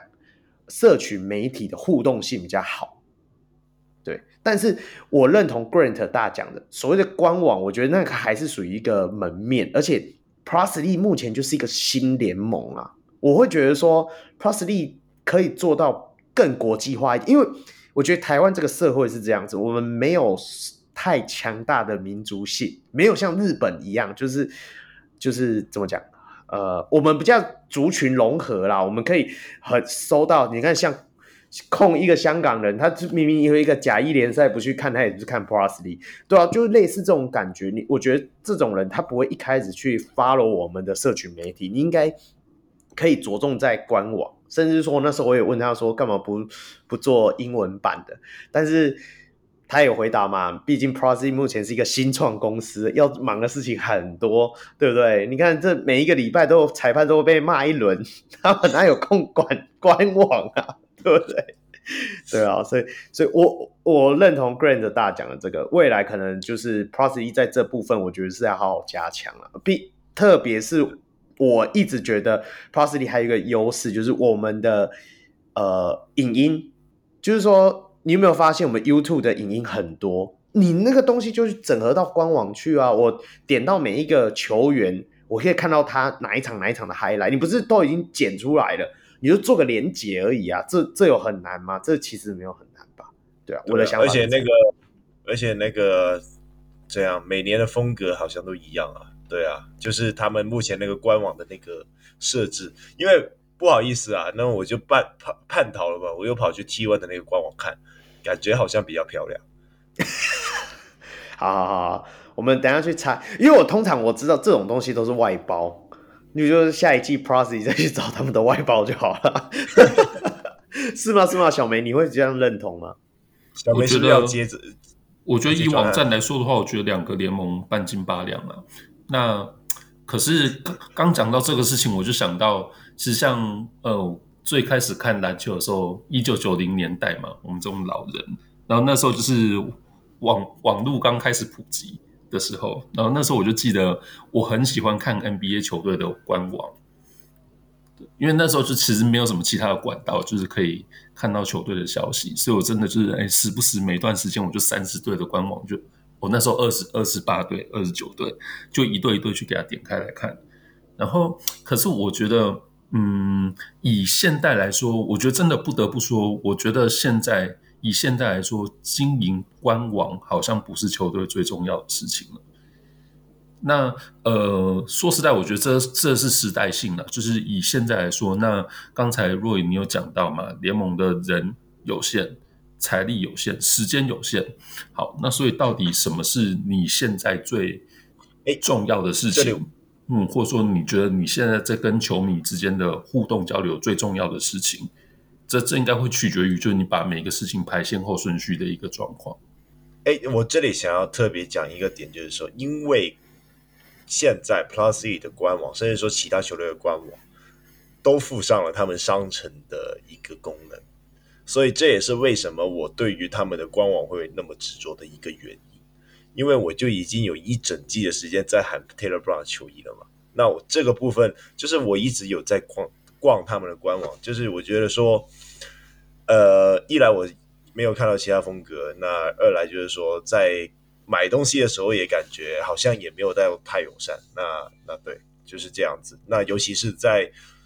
当你没有很多特别渠道，像是刚才小明是讲的，那 NBA 嘛，NBA 你想要买球衣还是买什么，你直接上 Nike 就可以了。但你现在你如果是 Plus E 的话，你基本上你也是要去官网去订购。那事实上我也有在一些社群里面看到不少人对于可能可能运输啊之类之类什么商品的一些抱怨之类的。那我也是觉得说这个部分应该是可以要多做改善的。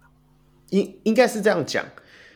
就像我们看到 NBA 的官网的时候，我就说影音影音，我们现在就是在看影音的时候，我是觉得说我们的 Plus E 的官网可以加一点影音的功能啊，这是我个人的想法。嘿，Granda，你你有什么？没有，我想补充一下，因为其实我觉得确实现在我觉得社群媒体确实是主要的经营主力，我觉得这没有问题。但是我觉得社群媒体经营主力主要是已经有一点黏着度的球迷，他会去。社群媒体，因为说真的，我今天假设我完全不知道 Plus League 有哪些球队，我只是说，哎、欸，我有 Plus League，对，我要去，我一定是去官网，我才知道这 Plus League 到底在干嘛。哎、欸，他有哦，原来还有六支球队啊，原来他哦，富邦勇士哦，主场在台北哦，看起来好像还不错哦，哦。那我看到他有旁边，因为你官网也是可以连到社群媒体嘛，对，就是我觉得这个就是说，因为你今天一个职业联赛，你当然你除了原本的球迷要顾好之外，你要最重要的是你要增加新的球迷嘛。那今天如果说，哎，比如说，哎，有人完全不看 Plus League，说哦，林书豪要来了，哇，那 Plus League 到底是什么球队啊？他第一时间，他如果上官网找不到资讯，搞不好他就说，哎呀，好麻烦啊，我不知道东西，我你要去看个球赛，我都不知道。因为我我觉得 B 联盟还有做点很好一点，你知道，他一进去的第一页，他就有一个地方告诉你怎么样去看 B 联盟。包含说，哎，B 联盟有哪些球队？他跟你介绍哪些明星球员，他把你摊开，跟你讲说，我们 B 联盟最红的就是这几个球员，你可以先关注。然后他也告诉你怎么去买票，然后怎么样去完成一整天的球赛行程。但这个每一个球队他各自会有自己的经验。我我说真的，我我有时候问一些球员，有些很多人第一次想要去看，他说我不知道怎么买票，到底要怎么买票？你就是。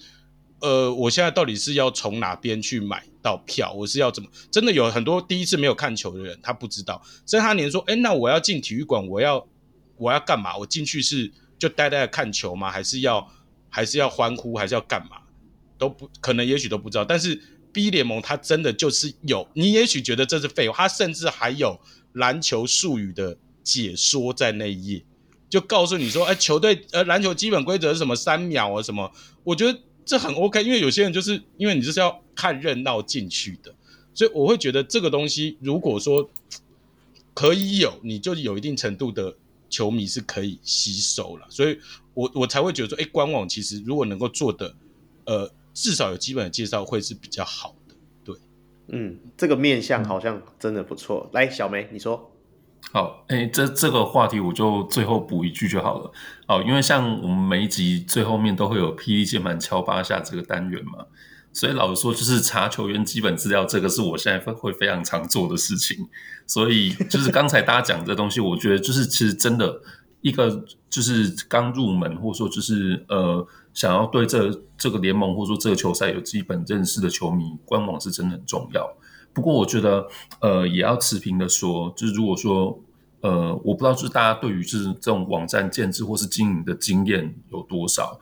我自己的感觉啊，如果说你做的很好的社群经营是花哦这个钱，你可能要花这个钱的五到十倍才能做出一个像样的官网，那个要投入的时间、金钱跟。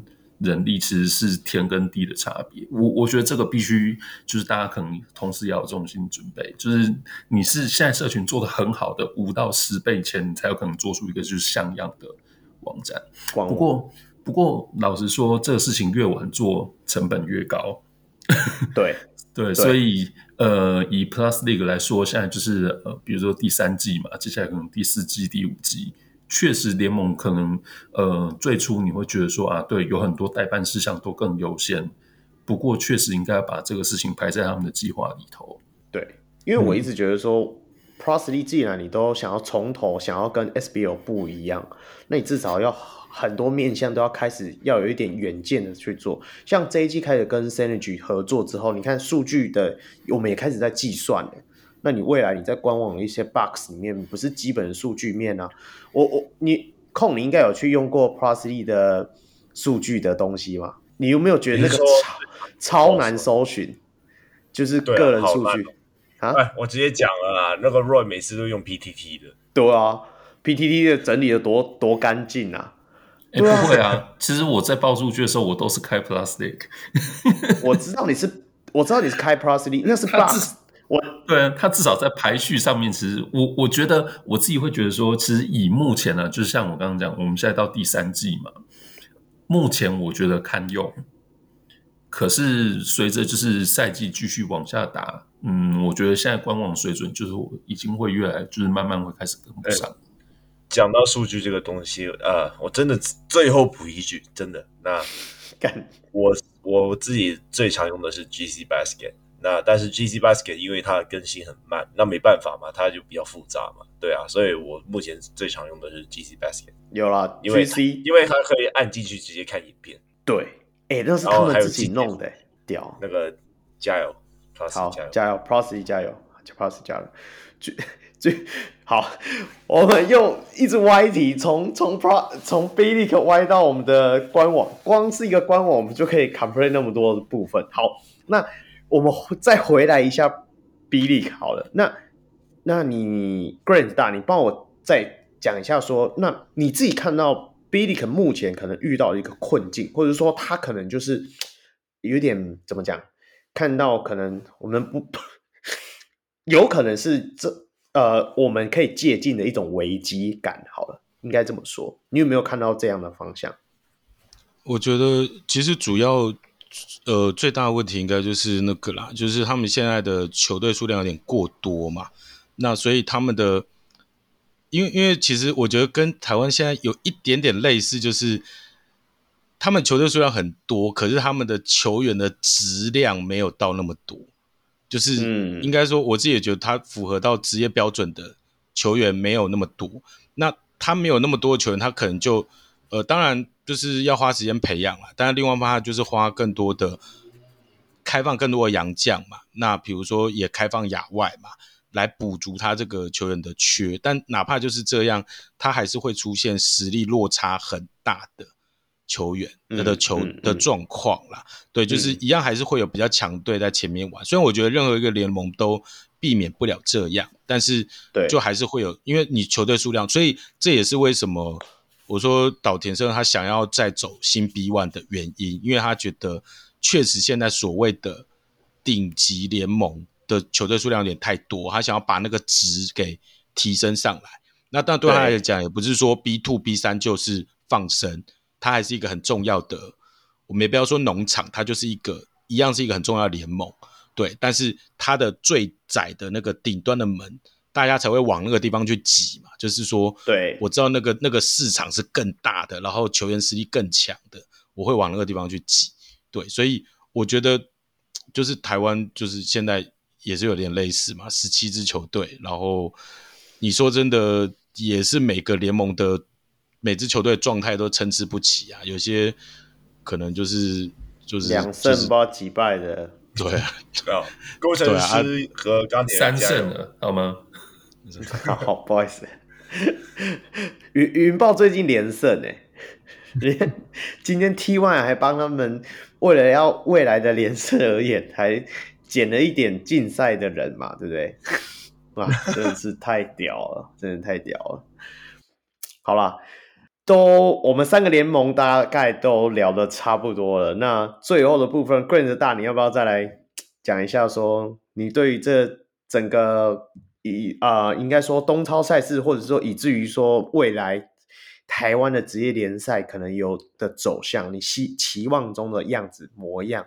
我我觉得就是我刚刚就延续刚刚的那个状态，就是我觉得这次东超是我们非常好的交流机会了，因为我觉得现在的就是全球化的状况，我们这三年虽然玩得很热闹嘛，但是。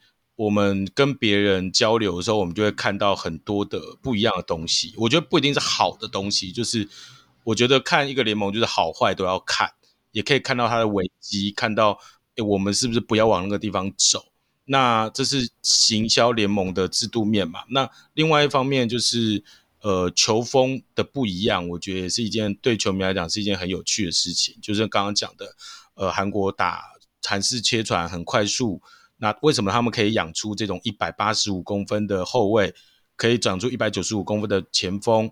那我觉得这可以，我们球员可以去学习嘛，对不对？那一样，日本可能又是另外一个方向，就是他们的后卫都很矮小，他们富坚一百六十八，河村一百七十二，岸岸本隆一百七十三，然后甚至早期田文他都一百七十几公分，这个在我们认为台湾已经很多球员已经是不能生存的，但他们可以生存。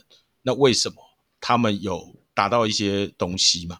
所以我觉得这个东西也是变成矮个子球员可以去学习。那菲律宾就不用讲，他们的那种美式球风的一个成的状况，我觉得都是球员的交流都是可以这样子去学习。嗯、那刚刚讲的联盟的制度，那还有最后就是那个行销的部分，像我说，大家球迷可以去看看，就是整个就是冲绳体育馆这种亚洲最顶级的场馆，它怎么样经营主场。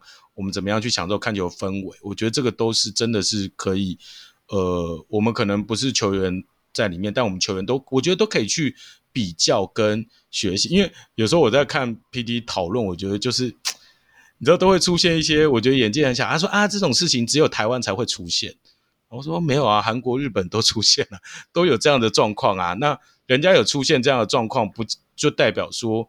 呃，可能类似的东西本来就是有可能在某些状况出现，比如说裁判的问题，就是打架的也不是只有台湾，嗯、其实韩韩国以前也有严重的打架状况嘛，那他们也有一些类似迁赌的状况，那他们怎么样去处理这个状况，然后延续到现在，我觉得这个真的都是可以去借鉴。那还有像杨将的规则，我觉得都有不同的好处，像 B 联盟它有三个杨将，它看起来打的。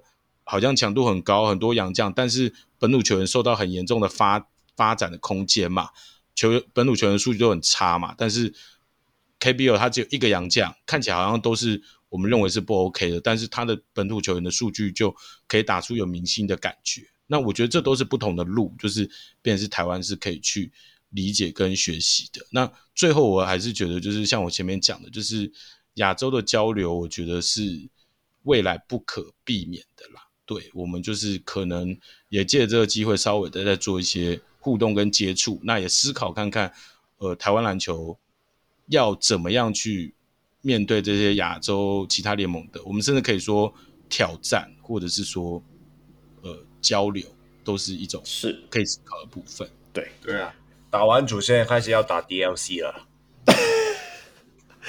主线还没打完呢、啊，我们三个联盟还在那边撑着 主线。哦，天哪，对啊，还没有解嘞，这个真的，我觉得还要一阵子，没关系啦，我们就持续的观察，那就是就像 Grant 大讲的，一边学习一边做了。就只能这么做了。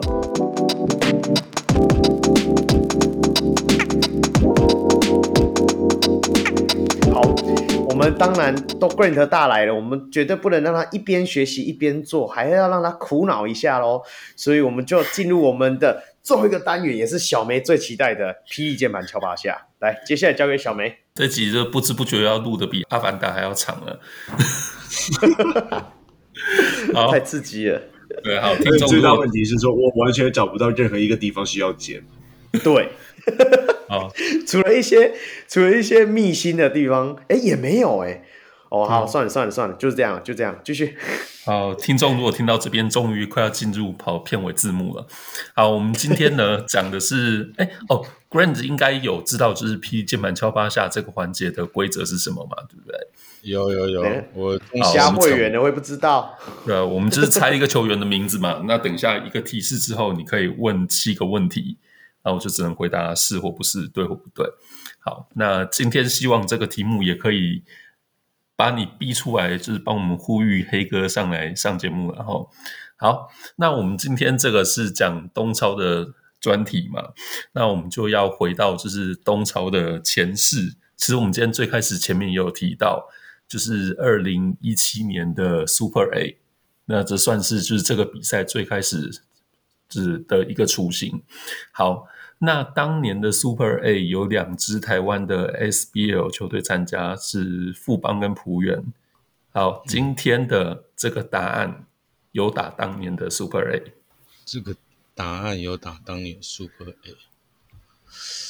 哇，当年 Super A。他是在台湾的球队吗？他是在台湾的球队。他当年打球的那支球队跟现在打球球队还是同一支吗？当年的球队跟现在球队还是同一支吗？是的。这个球员是在富邦勇士吗？是的。他是不是中锋？他是不是中锋？他不是中锋。他是三十三岁以上吗？好问题，我不知道他几岁，让我查一下。现在有一些属于叫我们的记住。好，他不是。现在我们问了。呃，现在问了五题了，哇，该猜了，该猜了。我觉得 Grant 应该隐隐约约知道答案了。不是三十三岁以上啊，我有点忘了那个时候他们有谁。就是不要让你记起来啊。好，我重复一次哦，他有打过当年 Super A，他是在台湾球队打球哦，对，他在富邦勇士打球，他不是中锋，现在也还没有三十三岁。哪个老骨头能够在当年 Super A 打完以后还没有过三十三岁？Super A 其实也才五年以前而已。其实我想，当年富邦冠军，很多球员都现在都不在，有一些球员不在。是林梦雪吗？哦，你要你要猜了吗？对，是林梦雪吗？好，答对。干，太快了吧！哦，我没有想到林梦雪当时会快，因为因为。因为现在富邦，现在富邦很多球员都当年没都已经没打，因为我本来想猜林书纬，可是林书纬现在也不在富邦啊，所以当年有一直留到现在还没转队的人，好像只有林梦雪。好，我们来科普一下当年的哦，其实说当年就是像我刚刚说，其实也才五年多以前，二零一七年的 Super A，那台湾有两支 SBL 球队参赛嘛，分别是璞园建筑，那还有富邦勇士。这两支球队，呃，跟 Grant 讲的不太一样。其实这两支球队现在还在打的球员非常多。好，我们我来分别唱名一下好了哈。那个当年浦远，那现在还在打的，在 Plus League 有萧顺义在工程师，简浩在梦想家，林耀宗梦想家，陈冠全领航员。好，那另外就是现在在 T One 的有彭俊彦、简伟儒跟吴鸿兴。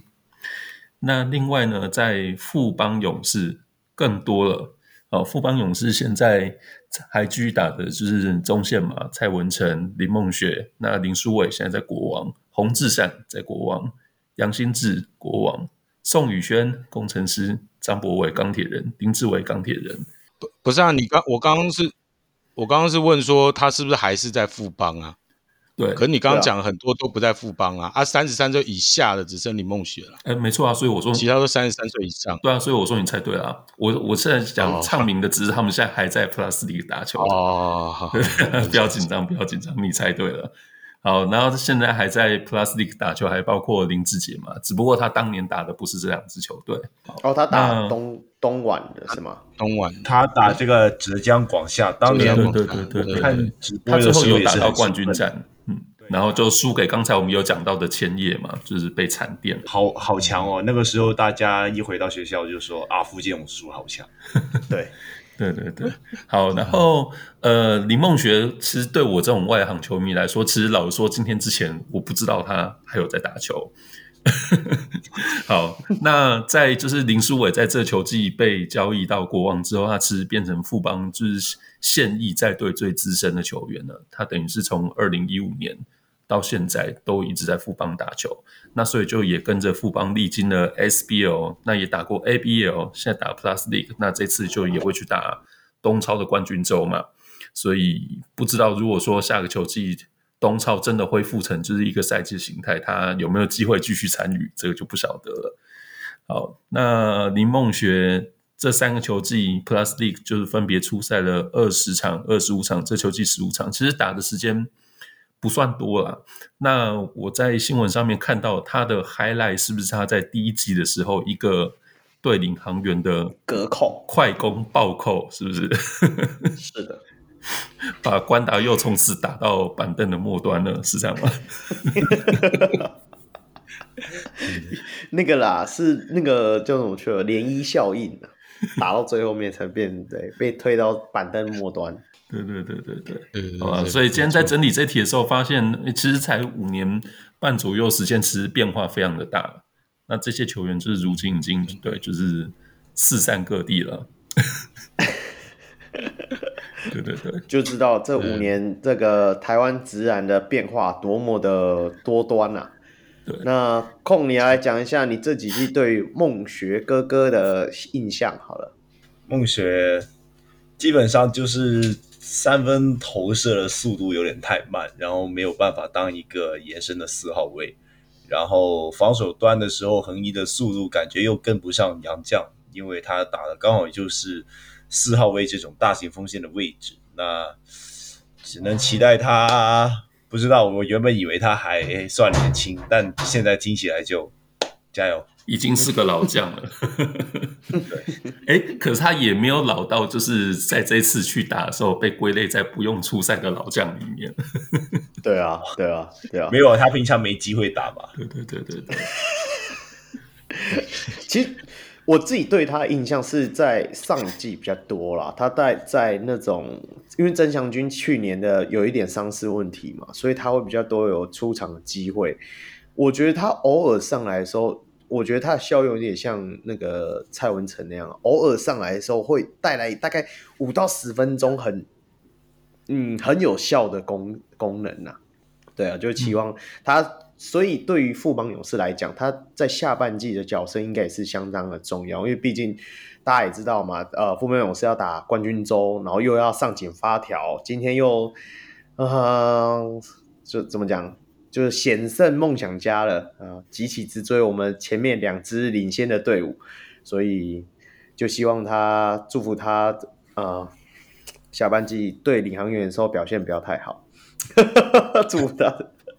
应该说，如果 说你球队的就是名单最末端有这样球员，是不是代表球队的深度其实还算是蛮蛮不错的？对啊，还算吗？就是可以自信一点把还算拿掉吧。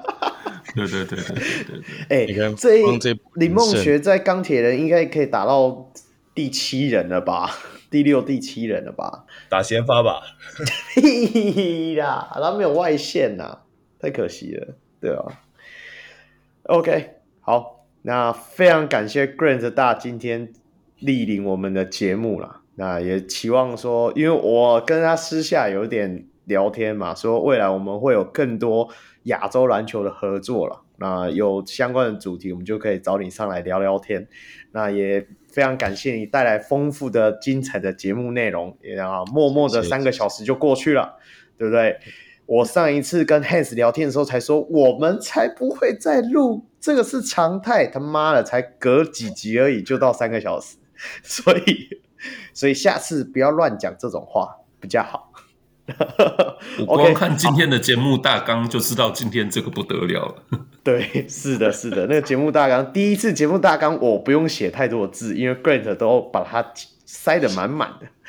对，OK OK，好，那节目到了最后还是要宣传一下我们的会员呐、啊。那一样，我们专属会员方案一百五十块就可以成为我们小人物明星，然后我们节目里会唱名你。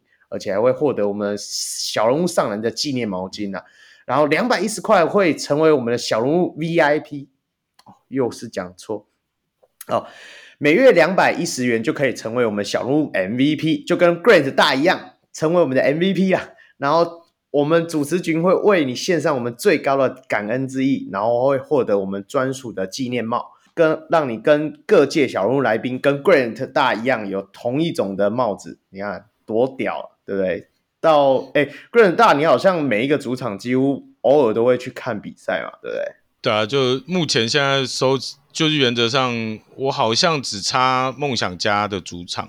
应该说梦想家我有去过那个啦，彰化的主场，但他换到台东之后，对对对对，嗯、迷你蛋我还没去过。没关系，没关系。我们 Grant 大有在我们的这个赖群组里面，改天我们要去揪团到梦想家主场的时候，再揪你一起同前往。我们一来一去看一下那个幺幺的屁股，没有啊？